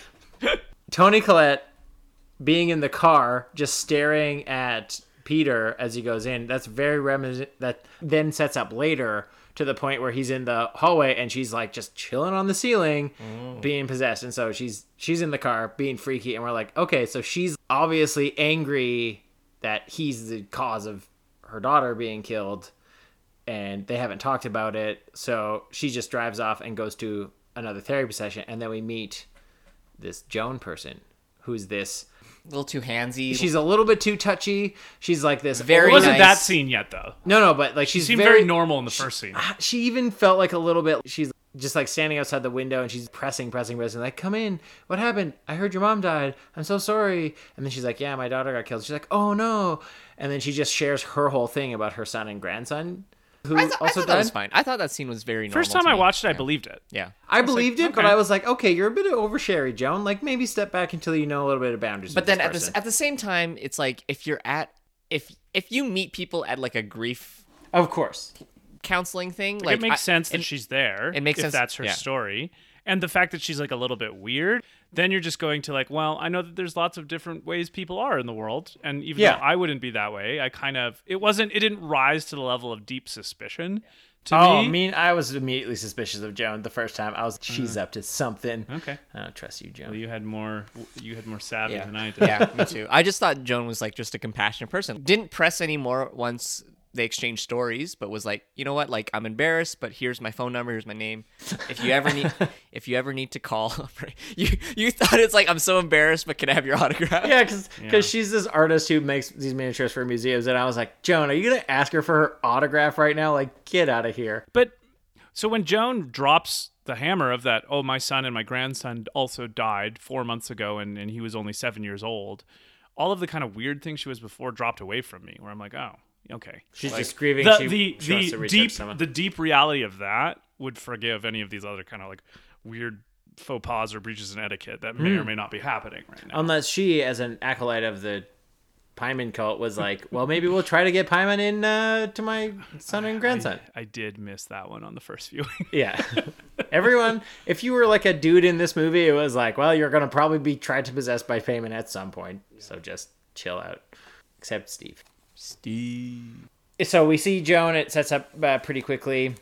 And there's a, a scene where Annie is painting in the bedroom and she's painting one of the little words graffitied on the wall in her recreation. And then the paint gets knocked over and colors over and pours over a bit of the paper that Joan's number was written on. And to me, it seemed like that paint tipped over by itself or like a spooky ghost spirit because it didn't look like she bumped it.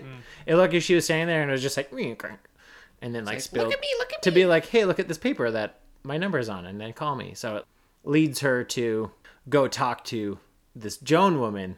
And we see another throwaway line that we don't think is it's it's start this line is where I was like, okay, something's weird about this, and I was always already suspicious of Joan because she's like, oh, my grandmother knitted or embroidered doormats like this, and she has one that's exactly the same, and Joan is just kind of like, oh, That's so funny. that's so funny. What a coincidence. And I'm like, that's not a coincidence. there's no, co- there's never been a coincidence in this movie, and there never will be. no, and I admit that, that's when I was also like, wait a minute. You're like, this is a weird. Everything in this movie has been so tight. We're not just gonna have an unnecessary line here. Yeah, yeah, yeah. yeah. Yeah, and then this this was such a cool scene where she goes kind of into the backstory of She tells the sleepwalking story. the sleepwalking yeah, go ahead. story. And another kind of little throwaway line that I missed the first time but caught this time was her first group session where they're, they're like any first time or second time people come introduce yourself. She says, I don't know why I'm here, but I, I guess I was kind of forced to do one of these things a few years ago and it worked. So I wonder if one of those forced things that she was do was to help her sleepwalking thing.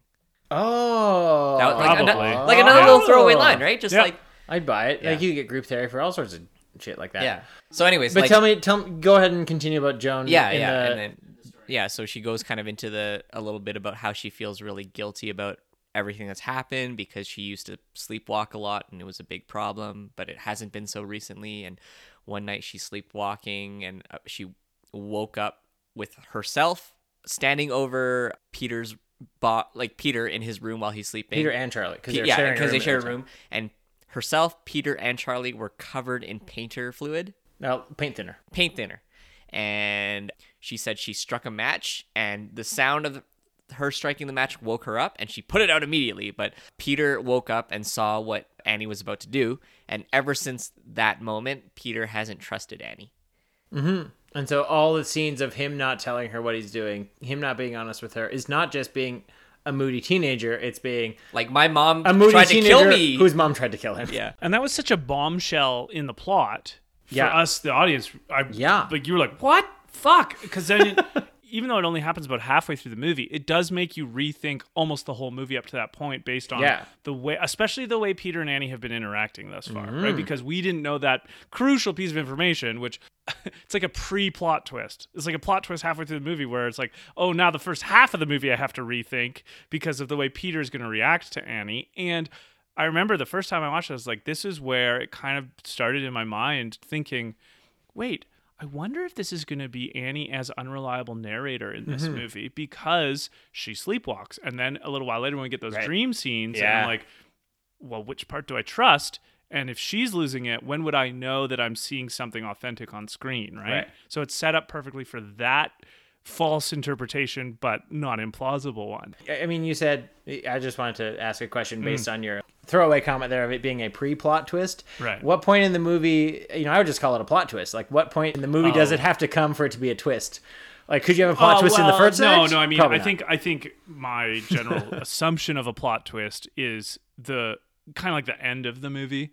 In Mm, where it's sen- like in everything you yeah. watched was different. Well, because I mean, if it was real life, every decision you make is in a sense a plot twist of your life, right? what a but twist! but when a movie uh, like so the main twist of this movie is the fact that Yeah, this cult and Joan and then even grandma had been manipulating this family for a long time just to find the right opportunity Right. to get Paimon into it because that is completely different than what you assume the movie is. Right, For okay. most of it. fair enough. Whereas before I found out that Annie had had this experience prior with Peter and Charlie where she was like sleep unconsciously going to kill them, let's Yeah. say, right?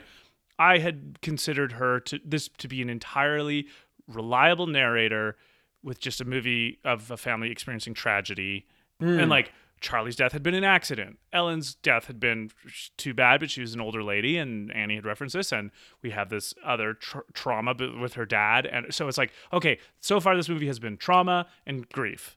now it might actually be Annie is an unreliable narrator of her own story to us, the audience, Right. which made me think, well, what do I think about her conversations with Peter thus far and and Steve the, the, in the first half of the movie?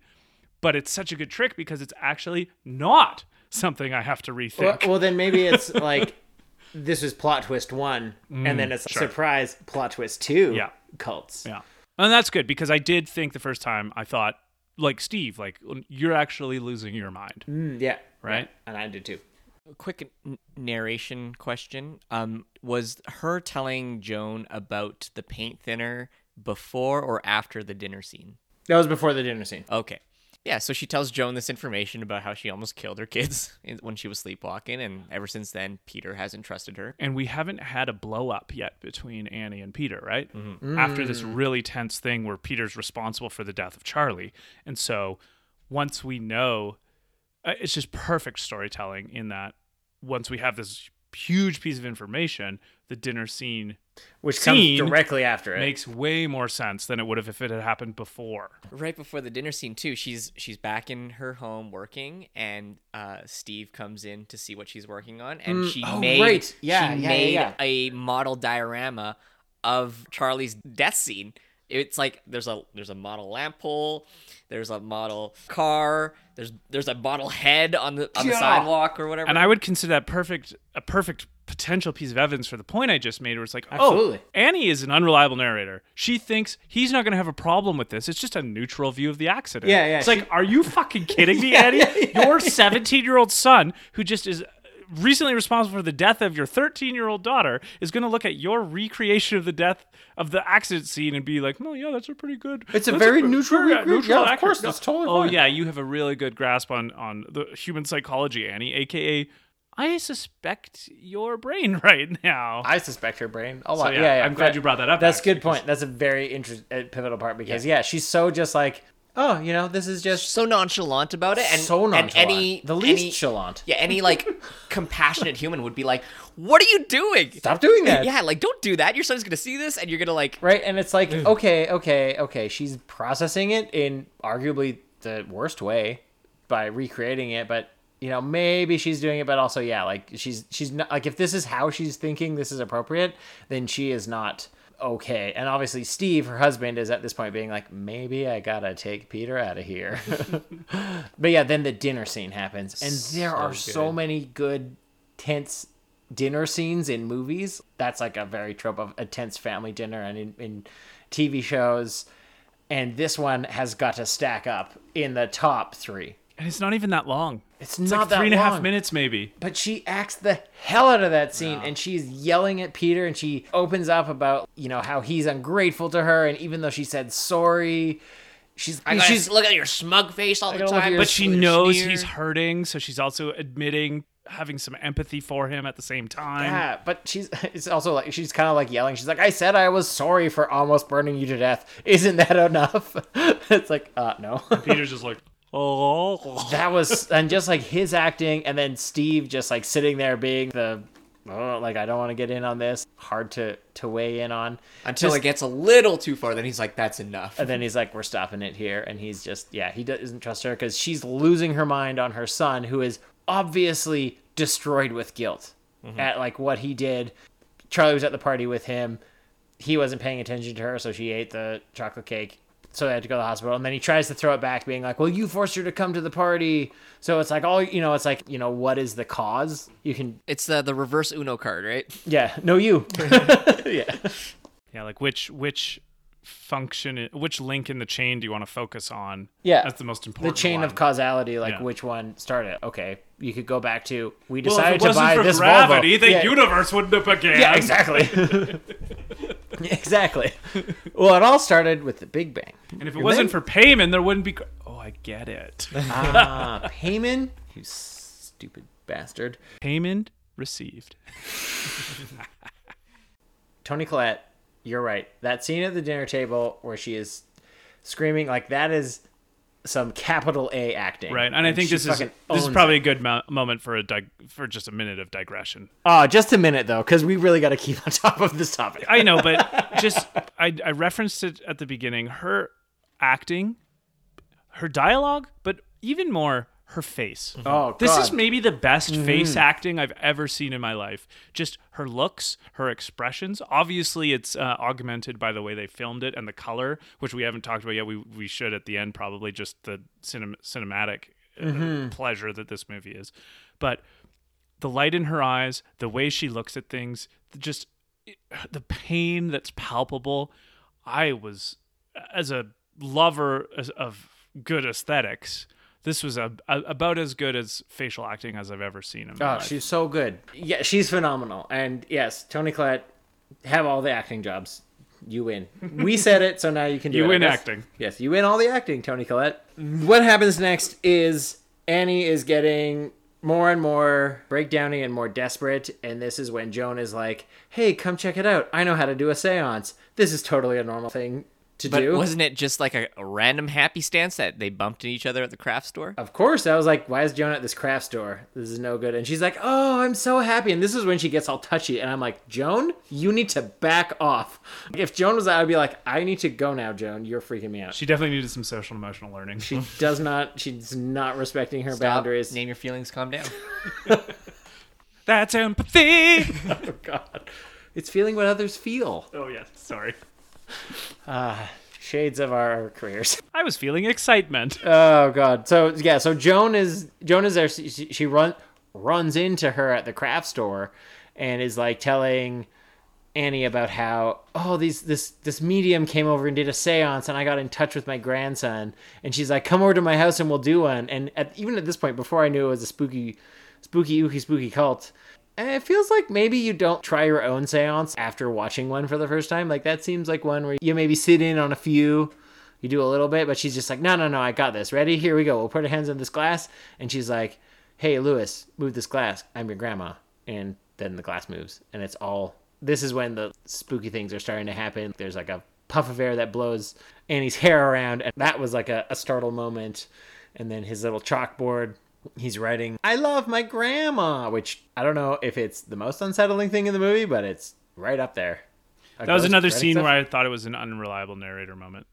You thought she was hallucinating She this? she was just remembering it, like we were seeing what she thought she was seeing. Oh, okay, cool. right and and that's why actually the scene with her and her steve and peter doing it was confusing to me at one point because i was like i think i rationalized it like oh this is actually just more in her head as Mm-hmm. opposed to what it actually was which should have made me more discerning where steve and al and, and peter are seeing fire come out of the candle and glasses move for no reason on the table which should be clues for supernaturalism that steve seems to ignore Yeah, he's just like, so no, you're doing something. So I think that's another data point that I just ignored because it didn't add up with my ongoing theory. yeah.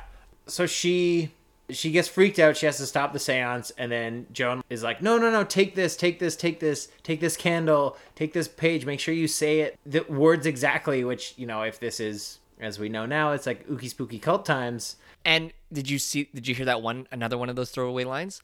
Make sure your whole family's with you, especially especially your son. Yeah, yeah, oh yeah, because it's gonna. This is when we see it like really start to affect Peter, and and if anyone is the yeah, it's like a surprise that Peter is the target all along. So she takes us to do this séance, which is uh, looking back, it's obviously this was okay. This is like step four of the summoning ritual, and we need her to do that. So get her to do that, Joan. You're on it. You're the like nice grandma of the cult. She's taken on the mantle now that Ellen's gone. Yeah, yeah, yeah. Yeah. So what I was saying, I think we we did this.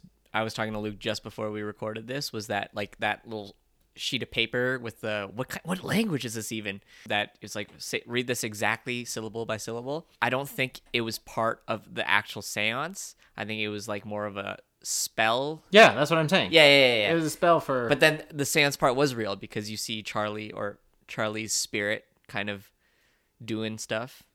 filling out her notebook. But before before she does the second seance, there is the scene where we have the first dream sequence The ants. where she's wakes up. She's wakes up. Good language. Good languaging. So she wakes up and there's ants on her bed, and it's just like, ugh, ugh, bugs are gross. I get grossed out by bugs. Except not in season of the witch. Those bugs are stupid.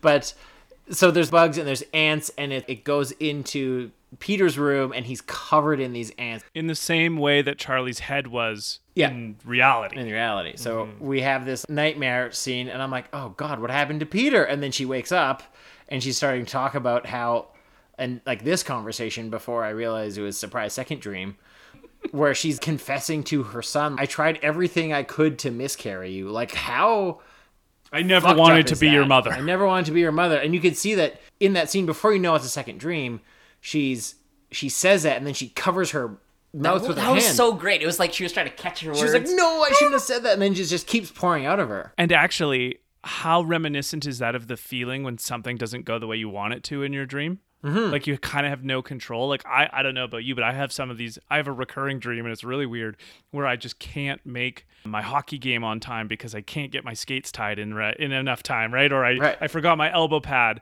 and it's just like, ah, ah. Yeah, like, "I just- so ju- close." and even just that the way she physically reacted. I never wanted to be your mother.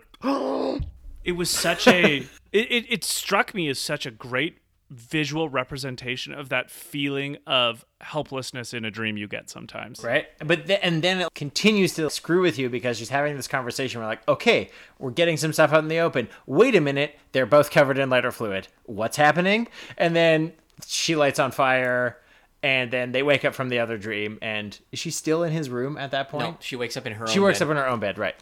And okay, she decides to do the second That was pretty Inception. Seance. It was like a dream within a dream, right? dream within a dream. But again, that sets you up for not knowing which scenes you're going to be watching that are what's actually happening and what isn't, because Yeah. that's two important scenes in a row that are a dream. Yeah. While we're also simultaneously be like, she's losing her mind. Well, we need to see if her token, the little top spins and falls over, and then we'll know it's Yeah, the real yeah, world. yeah, yeah. Don't jump, Mal. Uh, that's from Inception, everyone. That's your day, your podcast. Once a podcast, Inception reference. Ba, ba, ba, ba, ba. Moving on. So I, I wrote Midnight Seance is gonna be a bad idea, and boy was I right.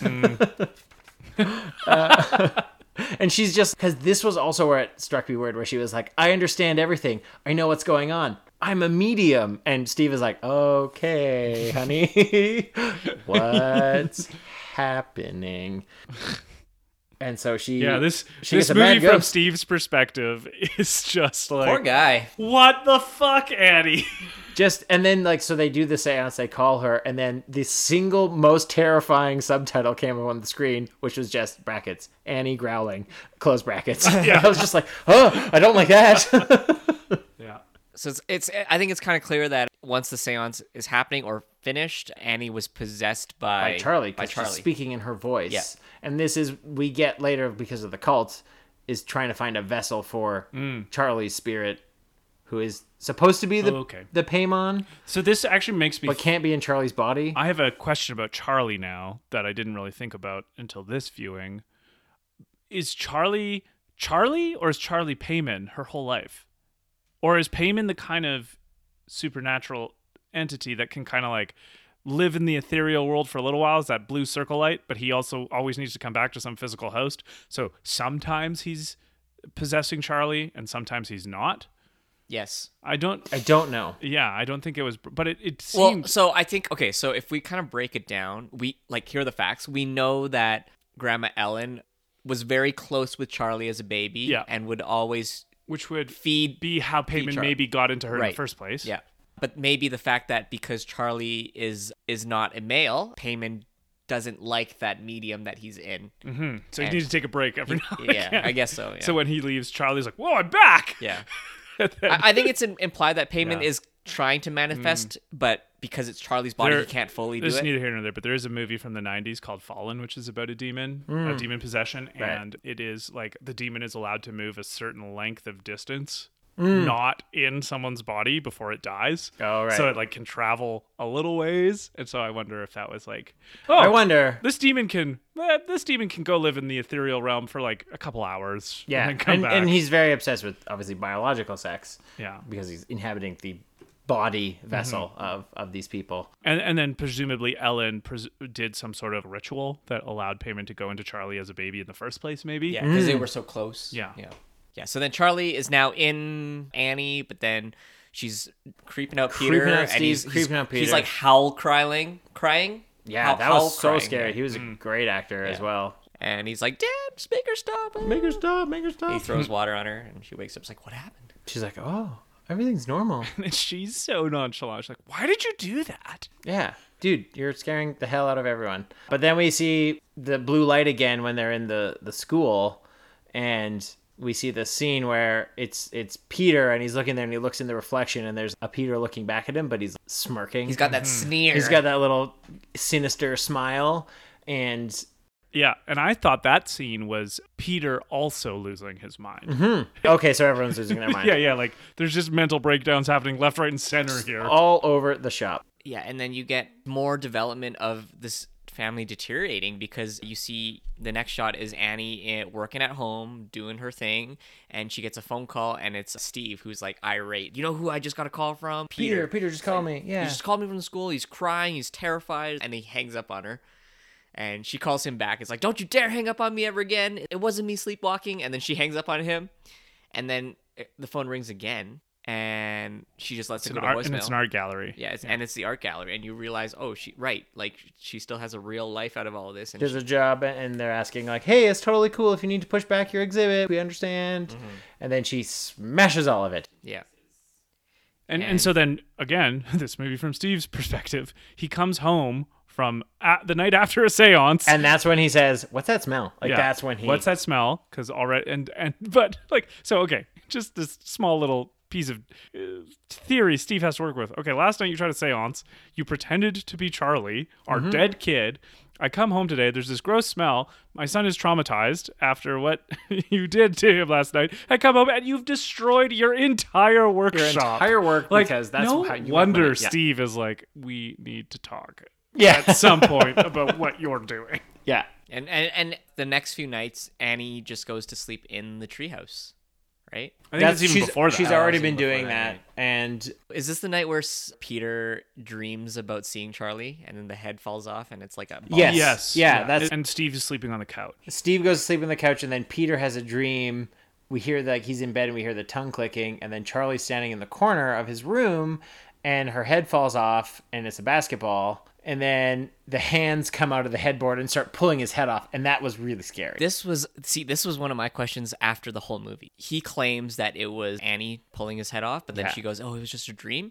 What if it was neither? What if it was the cult members trying to pull him at that time? Because like they burst in through the wall. I don't know, like his window's right above it, right? So maybe It seemed like it came through the Maybe, headboard yeah. though. Like it was pretty low, But, which like- made me think spooky ghost But arms. see, I don't think that would have made sense from the cult's perspective because they didn't actually approach Peter until Peter, quote unquote, had been expelled through that little ritual that Joan had done across hmm. the kind of parking lot. right, because she's yeah, calling yeah. Peter So out. I think, I think Oh, it's just more dreams Oh, see, my thought is because or Paimon hanging out, influencing Peter's consciousness, maybe. See, my thought was they just wanted his physical being, which is why they were yanking him. And then we've already seen evidence, evidence, air quotes, because we still don't know if it's in people's heads or not, of random cult people around the house. Right? Remember when Charlie walks off and we see that naked lady with the bonfire? That could have been in her head, but it turns true, out yeah. it was a real cult person. Oh, yeah. We see Ah. we see motion, we see lights going off, I think, and then we see banging and afterwards we know that since there was a smell in the attic that Ellen's body is up there, the cult members must have brought her body up there. So there's been cult activity around the Yeah, house. yeah, definitely. But I, I think if it was just they just needed his body, they could have kidnapped him long ago. They could, yeah, he could have been riding Right? his Like, bike oh, because he we rides got his bike home. Yeah. They could have just been like, snatch. well, they could have snatched him when he was you know what? five. You know what? Maybe they couldn't rent a van, and so they couldn't snatch him on the way home. That's like the only thing they couldn't do. They like It- had a meeting, and it was like, so Steve, did you get the or not Steve? That's dead. So Derek, did you get the the van? And he's like, no, I couldn't get the van. Sorry. And they're like, Mm-hmm. No, fuck. Well, what are we gonna do now? But there, there does seem to be like a an insidious esque type of thing going on where the living are stronger than the dead. So they couldn't act like Paimon couldn't man like possess Peter's body while Peter was still in it. Right. And Peter is just for some maybe spiritual reason stronger than Paimon in his ethereal form. So the cult had to really have the right rituals in place and So the many right questions. Yeah, I know. Okay, but yeah. So, so so it moves on, and we see the the book, Charlie's sketchbook, that has just page after page after page of Peter's head uh, with X's over the eyes, and so she freaks out and she's gonna burn it, and she throws the book into the fire, Necronomicon style, and then it lights her sleeve on fire, and she tries to ride it out. And then now she pulls it out and she stomps it out, and then the fire goes out on her arm, which was a really cool shot. I, I really like that a lot. And then she tries to go see Joan.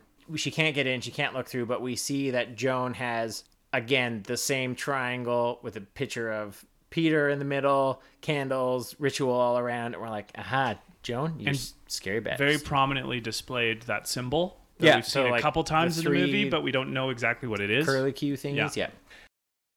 Well, is this this is before that because she's in the attic looking through stuff and she finds the embroidery thing. Yeah, yeah, yeah. And she finds Well, that's what inspires her to go do. Oh, that. she goes back. Right. Okay, oh, I, I right, got my timeline mixed. Yeah, up. so she she she's looking in the box room. I'm saying she finds the the photo album and she looks through it and it's pictures of like there's Ellen and then oh there's Joan in there. I didn't know that Joan knew my mom and mm-hmm. there's like a book on And spiritualism. why didn't Joan talk about knowing my mom? so weird? Yeah. And then she looks in there. She opens the book to the bookmark, and it's how to summon Paimon. Yeah. Circles. yeah, so I can actually read that. I have the image here. It's so it Oh, said cool, do it. when successfully invoked, King Paimon will possess. So this was the highlighted part. King Paimon will possess most the most vulnerable host. Only when the ritual is complete will King Paimon be locked into his ordained host. Once locked in, a new ritual is required to unlock the possession. And then, so that was the highlight part. And then at the bottom, where it was underlined, it said, It is imperative to remember that King Paimon is a male, thus covetous of a male human body.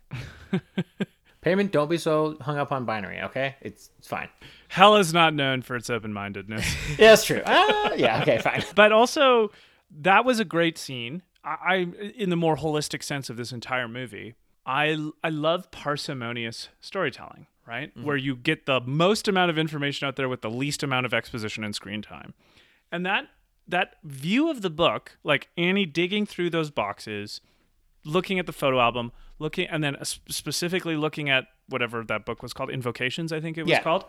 That was about 15 seconds of the entire movie, and it's the most important scene in the whole movie because it's the exact scene that tells us what this movie's Whi- actually about. Mm-hmm. Which this movie's so tight, so we mm-hmm. forgive it. But I know that you didn't like the fact that the entire scene. Do you remember? it, Do you remember ten episodes ago? with Silent Hill? No, ten episodes ago when we were doing Sinister. Yeah. And remember how I was saying like I didn't like how they explained, you know, Mr. or Mr. Boogie. Mr. Boogie in Yeah. the Skype call. Yeah, in the Skype call with the professor, and he's like pretty much like explaining everything. And I was like, I really liked how they did it in Hereditary. And then without spoiling anything, do you know what I mean? Yeah. Remember that Yeah, exact yeah. And this is the scene yeah, you're talking This about. exa- yeah, this is the scene what you're you talking just about. said. 15 about seconds in a book. 15 seconds of exposition, which becomes the most important thing. I thought that was so brilliantly done. Wait, so That- it didn't it didn't bother you that it was literally just like here's what it's written. This is this is the answer because I know you were annoyed by that in Silent Hill when it was we're showing you the but movie. Go ahead. It's not like a character explaining it, and And it was if- a discovery because yeah. Annie went to those boxes for a different reason. she went to go look through the stuff because she recognized her mom's embroidery in the mm-hmm. mat that Joan had, and those were the first two things that she pulled out of that box, right? So she, it, it whereas in Sinister it was like we need to explain this thing, we need this professor to explain this thing. Right, so there right, right. wasn't like a different reason why Ethan Hawke was going to approach the professor. Right. Right. Ethan Hawke looked in Yeah. Mm-hmm. the phone book for professors who understand this symbol, and it was like, "Hello, I'm Professor Yeah. Professor." Whereas if Annie had been like, hmm, I'm curious about this Paimon character. I'm gonna go raid my mom's boxes to read about this Paimon She or, character. or if, if if she goes Google's Uh, excuse me. She asks Jeeves. she she Please. asks Jeeves about Paimon, and then suddenly it's like, hey, if you want to know more about Paimon, call this number, but make sure you use Skype, and then she calls it on Skype, and it's the professor's. There's a picture of so, Joan being like, So you want to learn about Yeah. Paimon, hey? Well, 'Cause- here's everything Because about him. Annie's discovery of Paimon is actually kind of accidental Mm-hmm. because she's just reading. She's like flipping through the. Ph- oh wait, Joan does know my mom. She knows it. What about these other books that are right beside the photo album? Yeah. Boom, boom. Oh, here's a bookmark. It's not that it's.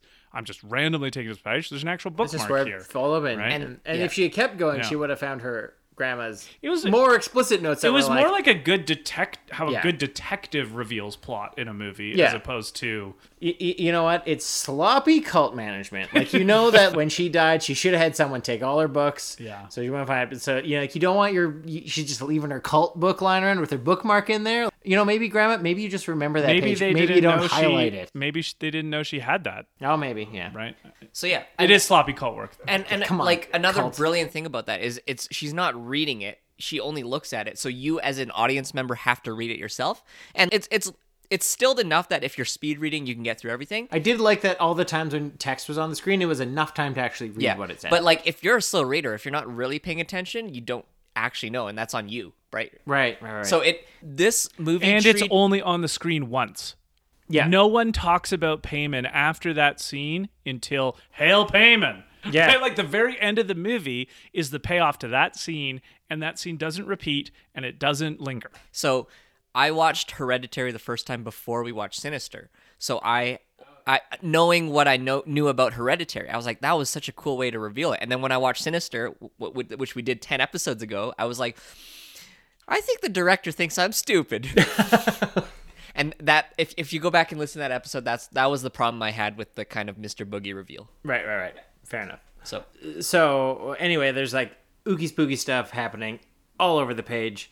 And Annie decides that she's got to burn the book. She's got to get rid of it. She's like, I know how to do it. I'm sorry I, I brought her in there. The only way is to get rid of this book. Steve, you got to do it. Mm, and Skipped a big part. Though. what did I skip? You skipped her going into the attic. Oh, uh, my God. Of course I did. Holy shit. Oh, fuck. Are you losing your head? So yeah, she goes into the attic because oh yeah, she's is she gonna bring up the stuff to the attic? I think she's gonna put her mom's stuff up there and just be like, I'm done with. it. I, I don't I remember think why she saw wanted to- flies. Yeah, there were flies. She didn't see flies till she opened it. Uh, she smelled something. I don't know. There was some. There was one reason. There was a reason that she went up to the attic. I think it's because she had all the stuff of her mom's, and she was just like, "I'm done with this. I'm putting it away." And she goes up to the attic, and then flies pour out of it, and she's like, "I guess I'll just go up and check this out," instead of being like, "Okay, let's get another person to to get in on this." And she sees, of course, it's turned into a shrine. There's the headless body of her mother laid out on the floor. There's that symbol that we know is of Paimon by this point, and she just freaks out, and that's when she decides she's gonna burn the book. She's gonna burn Charlie's sketchbook, and she needs Steve to do it because it like burned her a little bit. And Steve is just like, "This is where I draw the line." you missed another part though. Ah, go on. So before she talks to Steve about this, we go back to school, and Peter's at school, and Oh, that's when damn, he's- of course. That's when he smashes. This movie really freaked me out. I You can can't edit this part out. I won't. I won't do it. But yeah, so she finds the body, yeah. and that that's kind of it. It cuts to the school, Okay. and it cuts to Peter being in class again, and this time it's even weirder. Oh, right, Because yeah, now we yes. see the light, that Paimon light, and it goes into the reflection, and then he sticks his hand up in like a really like Again, it's a human arm not being like what a human arm's supposed to do. yeah, You're like, and don't do his that. arm." teacher's like, "Yes, Peter." He puts his hand up. Puts it's really hand up, spooky. It's really spooky, and then he just smashes his face into his desk, Ugh. and you know it's bloody, and he's screaming, and everybody in his class is like. Peter and he before he smashes his face his his face is really distorted and he's kind of drooling a little bit and his eyes look really weird a human face looking like not how his human face would Yeah, it's looked like all droopy on one side. He looks Yeah. like he's kind of having a reverse stroke. Yeah. almost. and he smashes his face and then And then screams. yeah I don't know if this was before that or after, but there's this one shot. More of- uncanniness. Yeah, in that one scene. shot of Steve at work, Mm, yeah. and he's typing this email out, but then he gets an email, or he, he, his typing of the email is like I think it's sending. I think it's Annie is in the midst of a breakdown. a or breakdown something. or in Yeah. the middle of one. Yeah, Yeah. yeah, yeah. But then he gets another email, and it's from the cemetery, and it's like a throwback to that first phone call about how it was. It's the update on the grave Yeah, situation. and it you you you learn out. You you it's a figure out grave situation. that it was a grave situation and it was Ellen's grave that was desecrated and most likely that her body was snatched out of there. yeah. And then She so after he smashes his face, it goes right back to Steve at work and I thought this was brilliant because you can really see how this is, has affected the whole family. He's drinking and he's sleeping on the job, right? He's got like a glass of some kind of hard liquor and he's falling It's some asleep. kind of amber yeah. yeah thing in a yeah. And he gets a call from the school and yeah, he goes to pick up Picks Peter. up Peter who's got a very badly broken nose and is pretty much knocked out. and he's unconscious and he's fucked up and I guess at this point he's possessed now or not quite. But then then this movie which uh, up Not until totally. up until this point had been tense and freaky just ratchets into full-time scary time. The last 10 minutes of this movie is just so fucking crazy. It's so scary and we are going to talk about it. So, All right, you take this. After this break for our sponsors.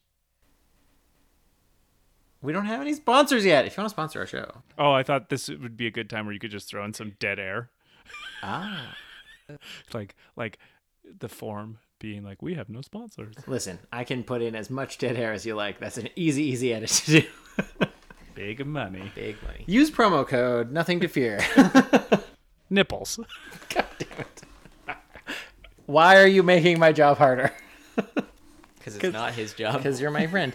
Okay, so we get in. Steve is 149% done at this point, and she's like, "I know how to fix everything. I'll just burn this book and it'll all be chill. But first, you got to go check out what's in the attic." And he goes up there and he's like, "Okay, so what we're gonna do is call the police."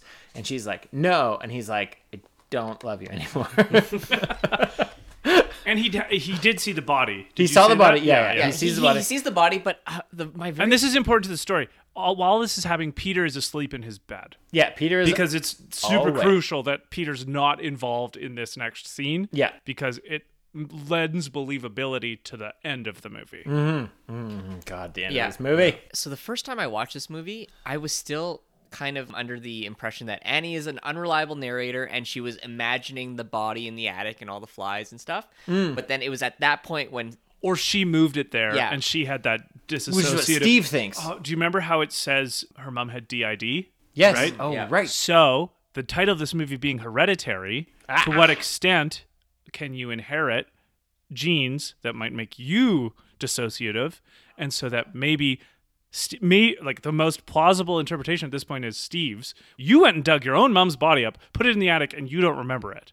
Yeah, because you're you're in a dissociative state, And because Ah, of yeah. the all of all the scenes prior where the dreams and the sleepwalking, it's plausible that Annie is herself unreliable. So even when we're seeing her scenes with Joan or something else, maybe that's not real, right? Yeah. So we don't know the big reveal yet. no, we don't. And then yeah, so the first time I watched this, I thought it was brilliant the way they did it is that when when Steve goes up into the attic to check what she's claiming is up there, the camera doesn't follow him up. So No. we don't know what he sees. But then when he comes Much down- like we don't see the camera follow her when she goes to find Charlie's body. right. And she's Like- very panicked starting a fire here, right? Yeah. She's clearly lost something. And he goes up and yeah, oh god, and he comes back down and then he's like, okay, let's call the police. And no, then, the police can't help us. I can't. The only way I can help is if I burn this book. And he's like, all right, I'm out of here. like, and then so he she wants him to throw it in because she's afraid it'll light her on fire, and he won't do it. Like I'm not playing this game. I'm not playing anymore. this game, so she grabs it and throws it in the fire. But like after she's like, "I love you, Steve. I love you. I love you," and has this real passionate kiss, and you're just, wait, what? Yeah, and it's like, so is this her like goodbye? Is she thinking Yeah. like as soon as this book goes up, she's done? But then, Well, that the movie does a great job because the first time she throws it in, you see her arm go on fire. So you're like, oh, Okay, Like if the bad news if for the her. book gets destroyed, she will d- get destroyed as well, right? and then at this point, I was still confused. I didn't know it was a cult. She throws it in, and then Steve just literally bursts into flames. I wrote a whole line of question marks. That was that was a little confusing my first time, but Yeah. I think what is implied is just, is just like cult activity. And this is when it's it goes from okay, this is some sort of you know plausibility. There could be some reason. He is not close to the fire. He is not covered in lighter fluid. He is not having lit matches thrown at him or whatever. He just he spontaneously combusts almost, which is like okay, this is the most I guess the second or third super you know, supernatural thing, super supernatural and paranormal. And even at this point, we're like, okay, so maybe she is still an unreliable narrator, but something's not right because then she stops being right, pretty much right after this. She stops being the focus. well, and then when Steve goes on fire, there's a brief shot of her face. And Yeah, Luke, how did you describe it? because she kind of looks down as Annie, but then the light goes in and she looks up as Paimon. Yeah. and it's you. It's just the creepiest look. But and then at that point, she stops being the pro- the protagonist of the movie because it cuts to Peter, and then the only other time we're seeing her is if she's being ooky spooky and hanging out on the walls, which is so scary because he's in his bedroom and he's looking out at the treehouse and it's orange instead of red, and so he's like, "That's weird." And then there's like a whole big long scene of him looking around, and he looks and he and he turns his head, and then we see. Annie's mom run away, and I actually didn't see it this first time. You went back Oh, and was just- rewound was just it. Annie. What? It was Annie. Yeah, it was Annie. Oh, just Annie's head. You said Annie's mom. Annie's mom. Oh, Annie. Whatever.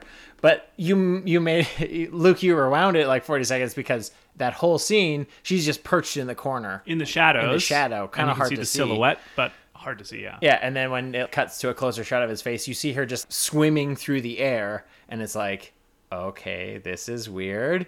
And then he goes down, and he sees his the burned corpse of his dad. The house is like pretty much turned over. the house is all torn to shit. The tables are thrown around. He sees Steve's body in front of the fireplace, and then there's another really long shot of Annie like way up high in the ceiling. I've come out in all goosebumps again right now, even just thinking about it, because it's so like tense and scary. And Peter is around. It's tense, tense, and full of spook. The house is all fucked up. So then I said, "What the hell? What the hell? What the hell?" Well, this is really the first part of the movie because Yeah. Annie can fly and yeah. defy gravity. So she's Spider. levitate She's Spider Mom, and then is this where we see one of the? He looks over and he sees one of the naked, Yeah. grinning, downstairs. Yep. grinning So like, the the sequence is Peter wakes up, Yeah. looks outside, sees the treehouse. We see Annie behind, or he's sitting in his bed. We see Annie above him. When he looks to the treehouse, that's when she kind of floats out of the room. Yeah. behind his back. in like a really weird, like Yeah. scrambly Yeah, exactly. pose. He walks downstairs, finds Steve burnt to a crisp, a la Alessa from student from Silent Hill, Yeah. aka Anakin from, From Revenge of the Mustafar, Sith, yep. because we actually haven't done a Star Wars reference Yes, yet. we have. I'll I talked about the music. Oh right, sorry. That was more of a John Williams reference. All right. Splitting that tiny hair, I will. Oh, sorry, that was Yoda. and and so when he's looking at Steve, we also get another shot of Annie above him. Mm-hmm. And Just then chilling on the just ceiling. chilling. He looks and sees naked, creepy man with his dick out. There's Maybe. a lot of dick in this movie. Anyway. and it's a surprise dick. You know what? very It, that- it was so, it was so sentimental. I got all choked up. So and That, that that that the first dick man was the same man from the funeral. yes, Yeah. And so You'll Is he notice it. credited as first dick man? First dick man. I hope so. Uh, we are super focusing on the wrong part of so this what movie. happened then is So we see the grinning naked man. and he run and then And he comes out. Annie comes, starts chasing him. that was this Right? startled me so yeah, much. yeah, that was probably the most startled you were in the movie. Yeah. And then they ran upstairs into the attic. And then she's knocking on the attic, and Yeah, you're like, on her- how is with she? her head. Well, because I was like, how is she knocking on this door? And then it cuts to her, and she's clinging to the ceiling Yeah. and just pounding her head into the door. And I'm no. So, okay. so this was the first time I watched this movie. This sequence of events with Annie defying the physical, like this is the first. Steve going up in flames and then Annie levitating is the first total breaking of the laws of physics Mm-hmm. in this movie. And so, first time I'm like, oh, this movie is not what I thought it was. yeah. Something else is going to happen. What's the final shoot? And then I didn't even remember Paimon until the end, the very last bit with them in the treehouse. Well, and then so then he's up in the attic and he sees the same scene except the body is gone and in its place is a picture of him with the eyes like cut out of it.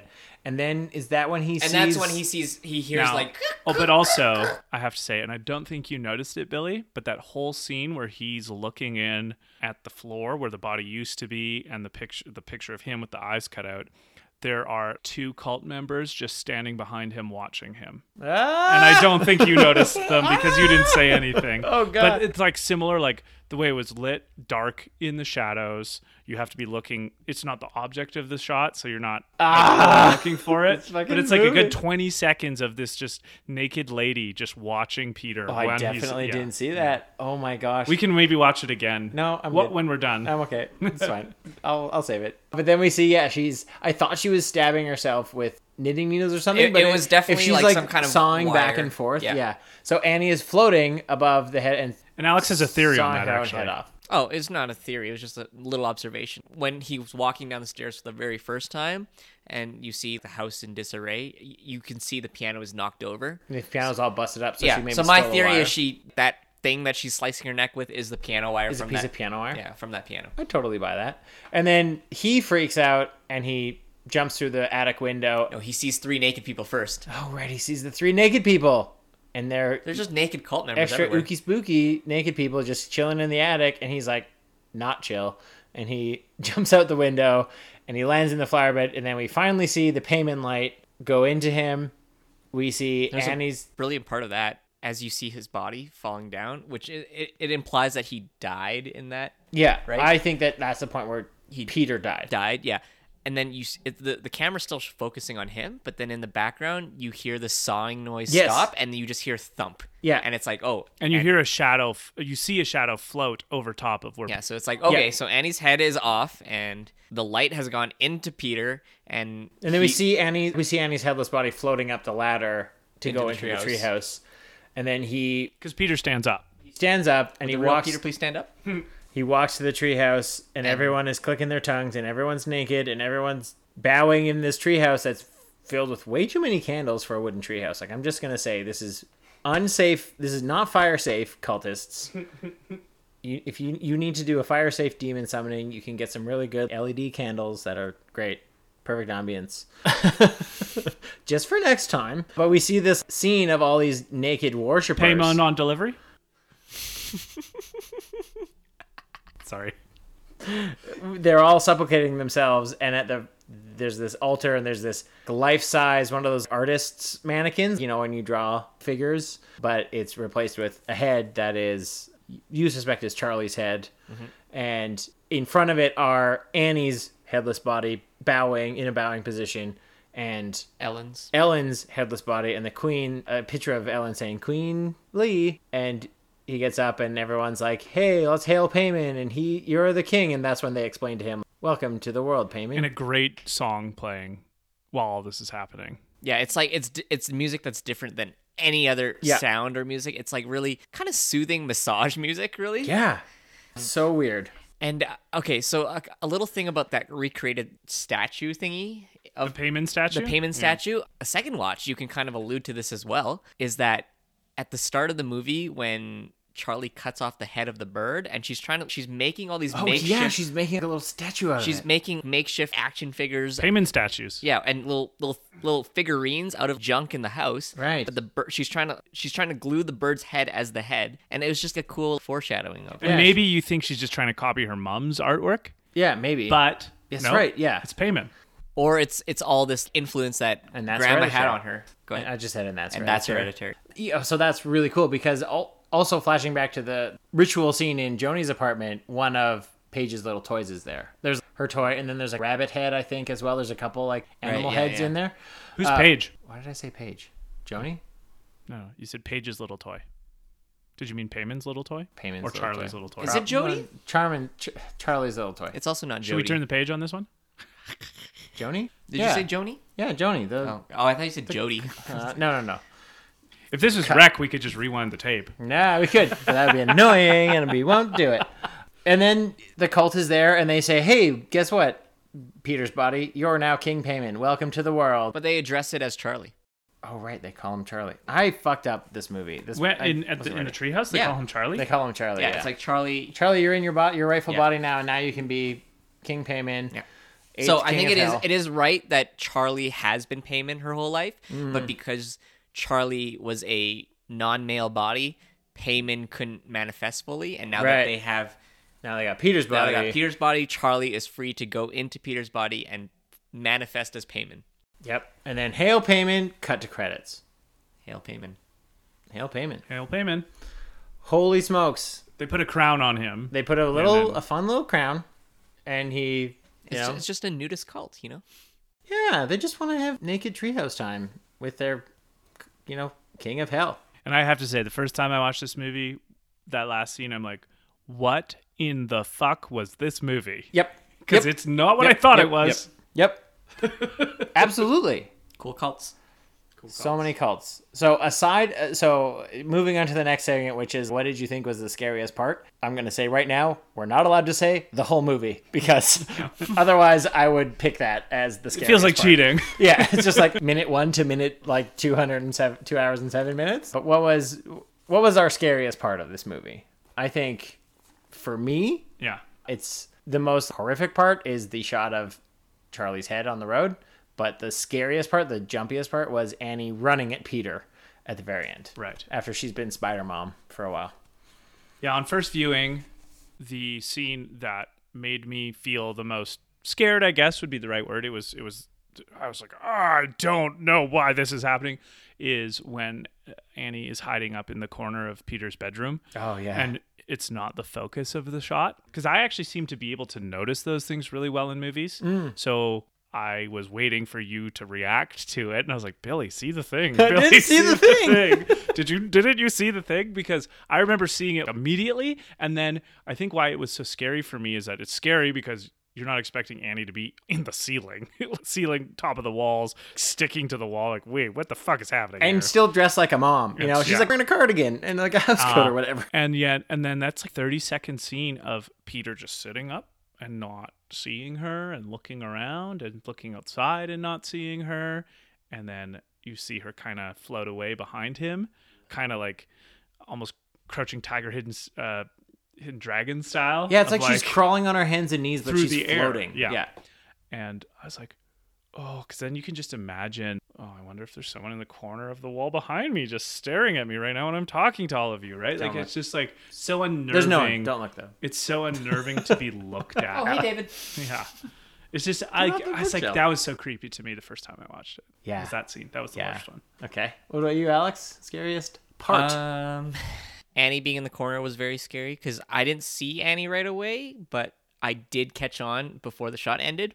And I was, oh my God, was she there the whole time? But I would say my first viewing, the scariest scene was the car driving scene because it was still mm. so in the realm of reality. And then it's so, it's so, it's, there's so much pressure happening because he's rushing to get his sister to the hospital and he's driving so fast and she can't breathe. She's literally choking. Great acting job, by the way. yeah, she did a wonderful job. She sticks her head out the window, and it was probably the most unexpected thing I've seen in a movie in a very, very long time. Is that wow? One of these characters that I thought was the main character is dead.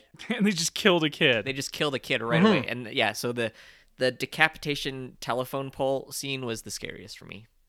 It was very scary. That was very. This is the whole. Like again, it's a cheat to say the whole mm-hmm. movie. I know this has been a pretty long recording, but I think we would be remiss if we didn't spend a moment or two on the cinematography, lighting, and pacing of this movie. Yes, please. So from the filmic standpoint, Yeah. it it kind of gets lost because of how good the acting and the narrative is and the storytelling. But this is also one of the best lit and color what would be the right colorified movies. You know, mm-hmm. just mm-hmm. like the Like the, the color way palette. th- the way that the red light from the space heater in the treehouse reflects off Peter's eyes when he's looking at it. Oh, yeah. is fucking gorgeous. The blue, the dark blue, and the dark red throughout the whole movie on Annie's face is amazing. Yeah. You know, just and so like how the color affects her face even is one of the things I noticed the most, and just the the weird filming styles of the panning across and i and i have to like this is i've never seen this in a movie before and it probably has existed in movies but i noticed it for the first time in this one is that when the plot content ramps up the movie cinematography pacing stays the same Yes. so even the scary end the shots are still kind of slow Yeah. and the moving is still It's kind still of slow. super It's tense and building. It's still Peter being moving his head Our, the uh, whole our way he did the whole- listeners Great can't see audio. you. yeah, like very slowly. Yeah. The whole way.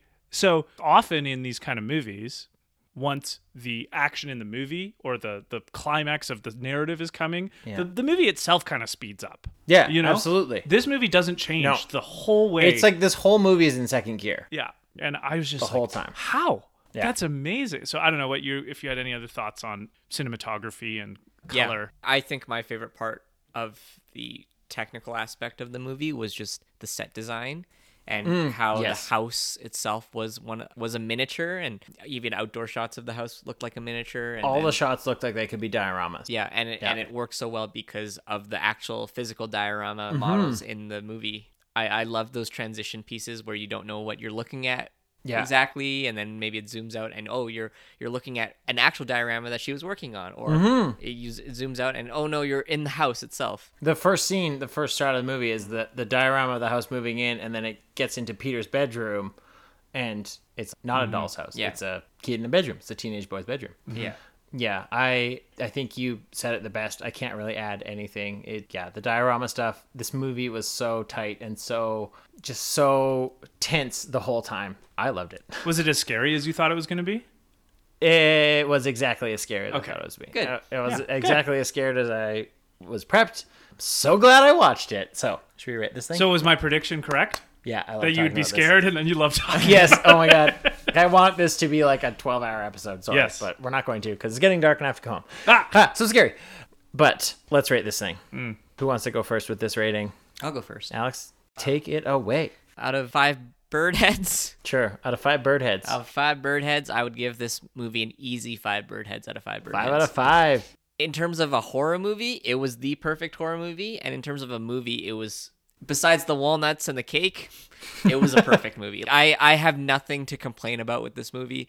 I loved every bit of it. I I just think it was great that they treat their audience intelligently and you kind of like I said I had to go home and explain the ending of Hereditary to me because I think I got it but I don't think I got it and Yeah. I I like the way when I like it when movies are like that without being too pretentious. In a lesser movie, they would have had a scene with someone chopping the malls, being like, "Boy, I hope Charlie doesn't eat any of these." Yeah, okay, yeah, like, yeah, Yeah. Well, if it was from the 70s, it would have been kind of like, don't you know Charlie's allergic? Come on, she never breaks her EpiPen. yeah, yeah. Luke, what are you giving this movie? Okay, so forget horror. I I would need to think about this more, but this I might have. I forgot horror. this might be the best movie made in the last five years that I've seen. Oh seen. damn! The plot is exciting, tight, and there's a twist. So there's two different ways to watch this movie. The acting is top notch. Everybody's performance in this movie is great, except even maybe not Joan, but then even Joan is fine. The way? Joan is Yeah. acting is perfect. Yeah. yeah. The the script is incredible. The dialogue is on point. The set the setting is incre- is beautiful. The cinematography is beautiful. The color is beautiful, and the music is adding all the right emotions at the right time. I don't. Need, I didn't even mind the walnut and cake part. I don't think there's a single misstep in this whole movie. Yeah. I I don't. I'd have to watch it again with the most succinct critical eye to Mm-hmm. find any mistakes, but I can't think of any now that I've seen it three times, and that exhilarates me. Yeah. know, I'm like, wow. So, uh, and I guess this is what this is the this is the good side of a writer director auteur who Mm. has full 100% creative control over a product because he nailed this. So, I'm out of 5 bird Birdhead. P's, I'm to have to give this full Gregor Mendel. Gregor Mendel is the scientist who discovered genetics. Jesus Christ, that's a deep. That's So, oh okay, God. I'm to give it No, uh, you give it five. Five, yeah. yeah. Five. This is this is in in all of the respects that make a good movie. This is as close to perfect as you can get. Yeah, I mean, I echo both of your statements. This is the first movie I'm super happy with giving that coveted hmm. five bird heads out of five status. So many movies have tried for it, but Hereditary, you did it. We'll be sending you your trophy in the mail. You got a perfect score from the Nothing to Fear team. Don't you worry, folks. They're going to get the recognition. I think people know this is audiences' feedback. This is a psychological horror that takes you from the very opening scene and it doesn't let you go. And even after the credits, it's like, okay, bye.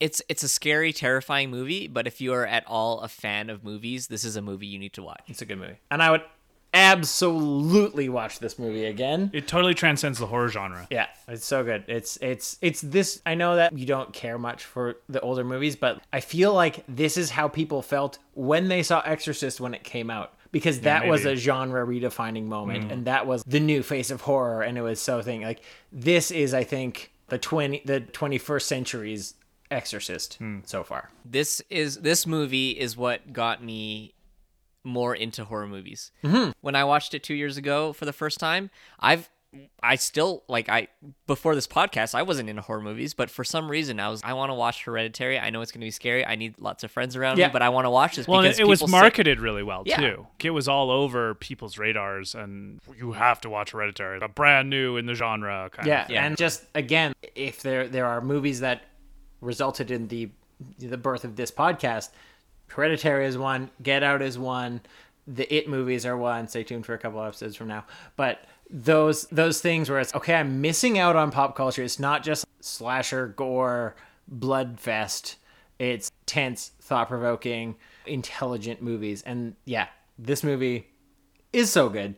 It's like the, it's like the start of the horror movie renaissance, Yeah. right? I don't know. I don't know anything about horror movie histories, but And if I I dub it the start of the horror movie renaissance. so loud. you know what? I'm looking at the peaks. It's not louder than yours. yeah, my mic is always super hot. Got hot mics. Shall we cheer something aside from this movie? Again, like what was the scariest part? You're not allowed to pick this movie for your something to cheer. Ah. and I want to go last specifically. So, All right.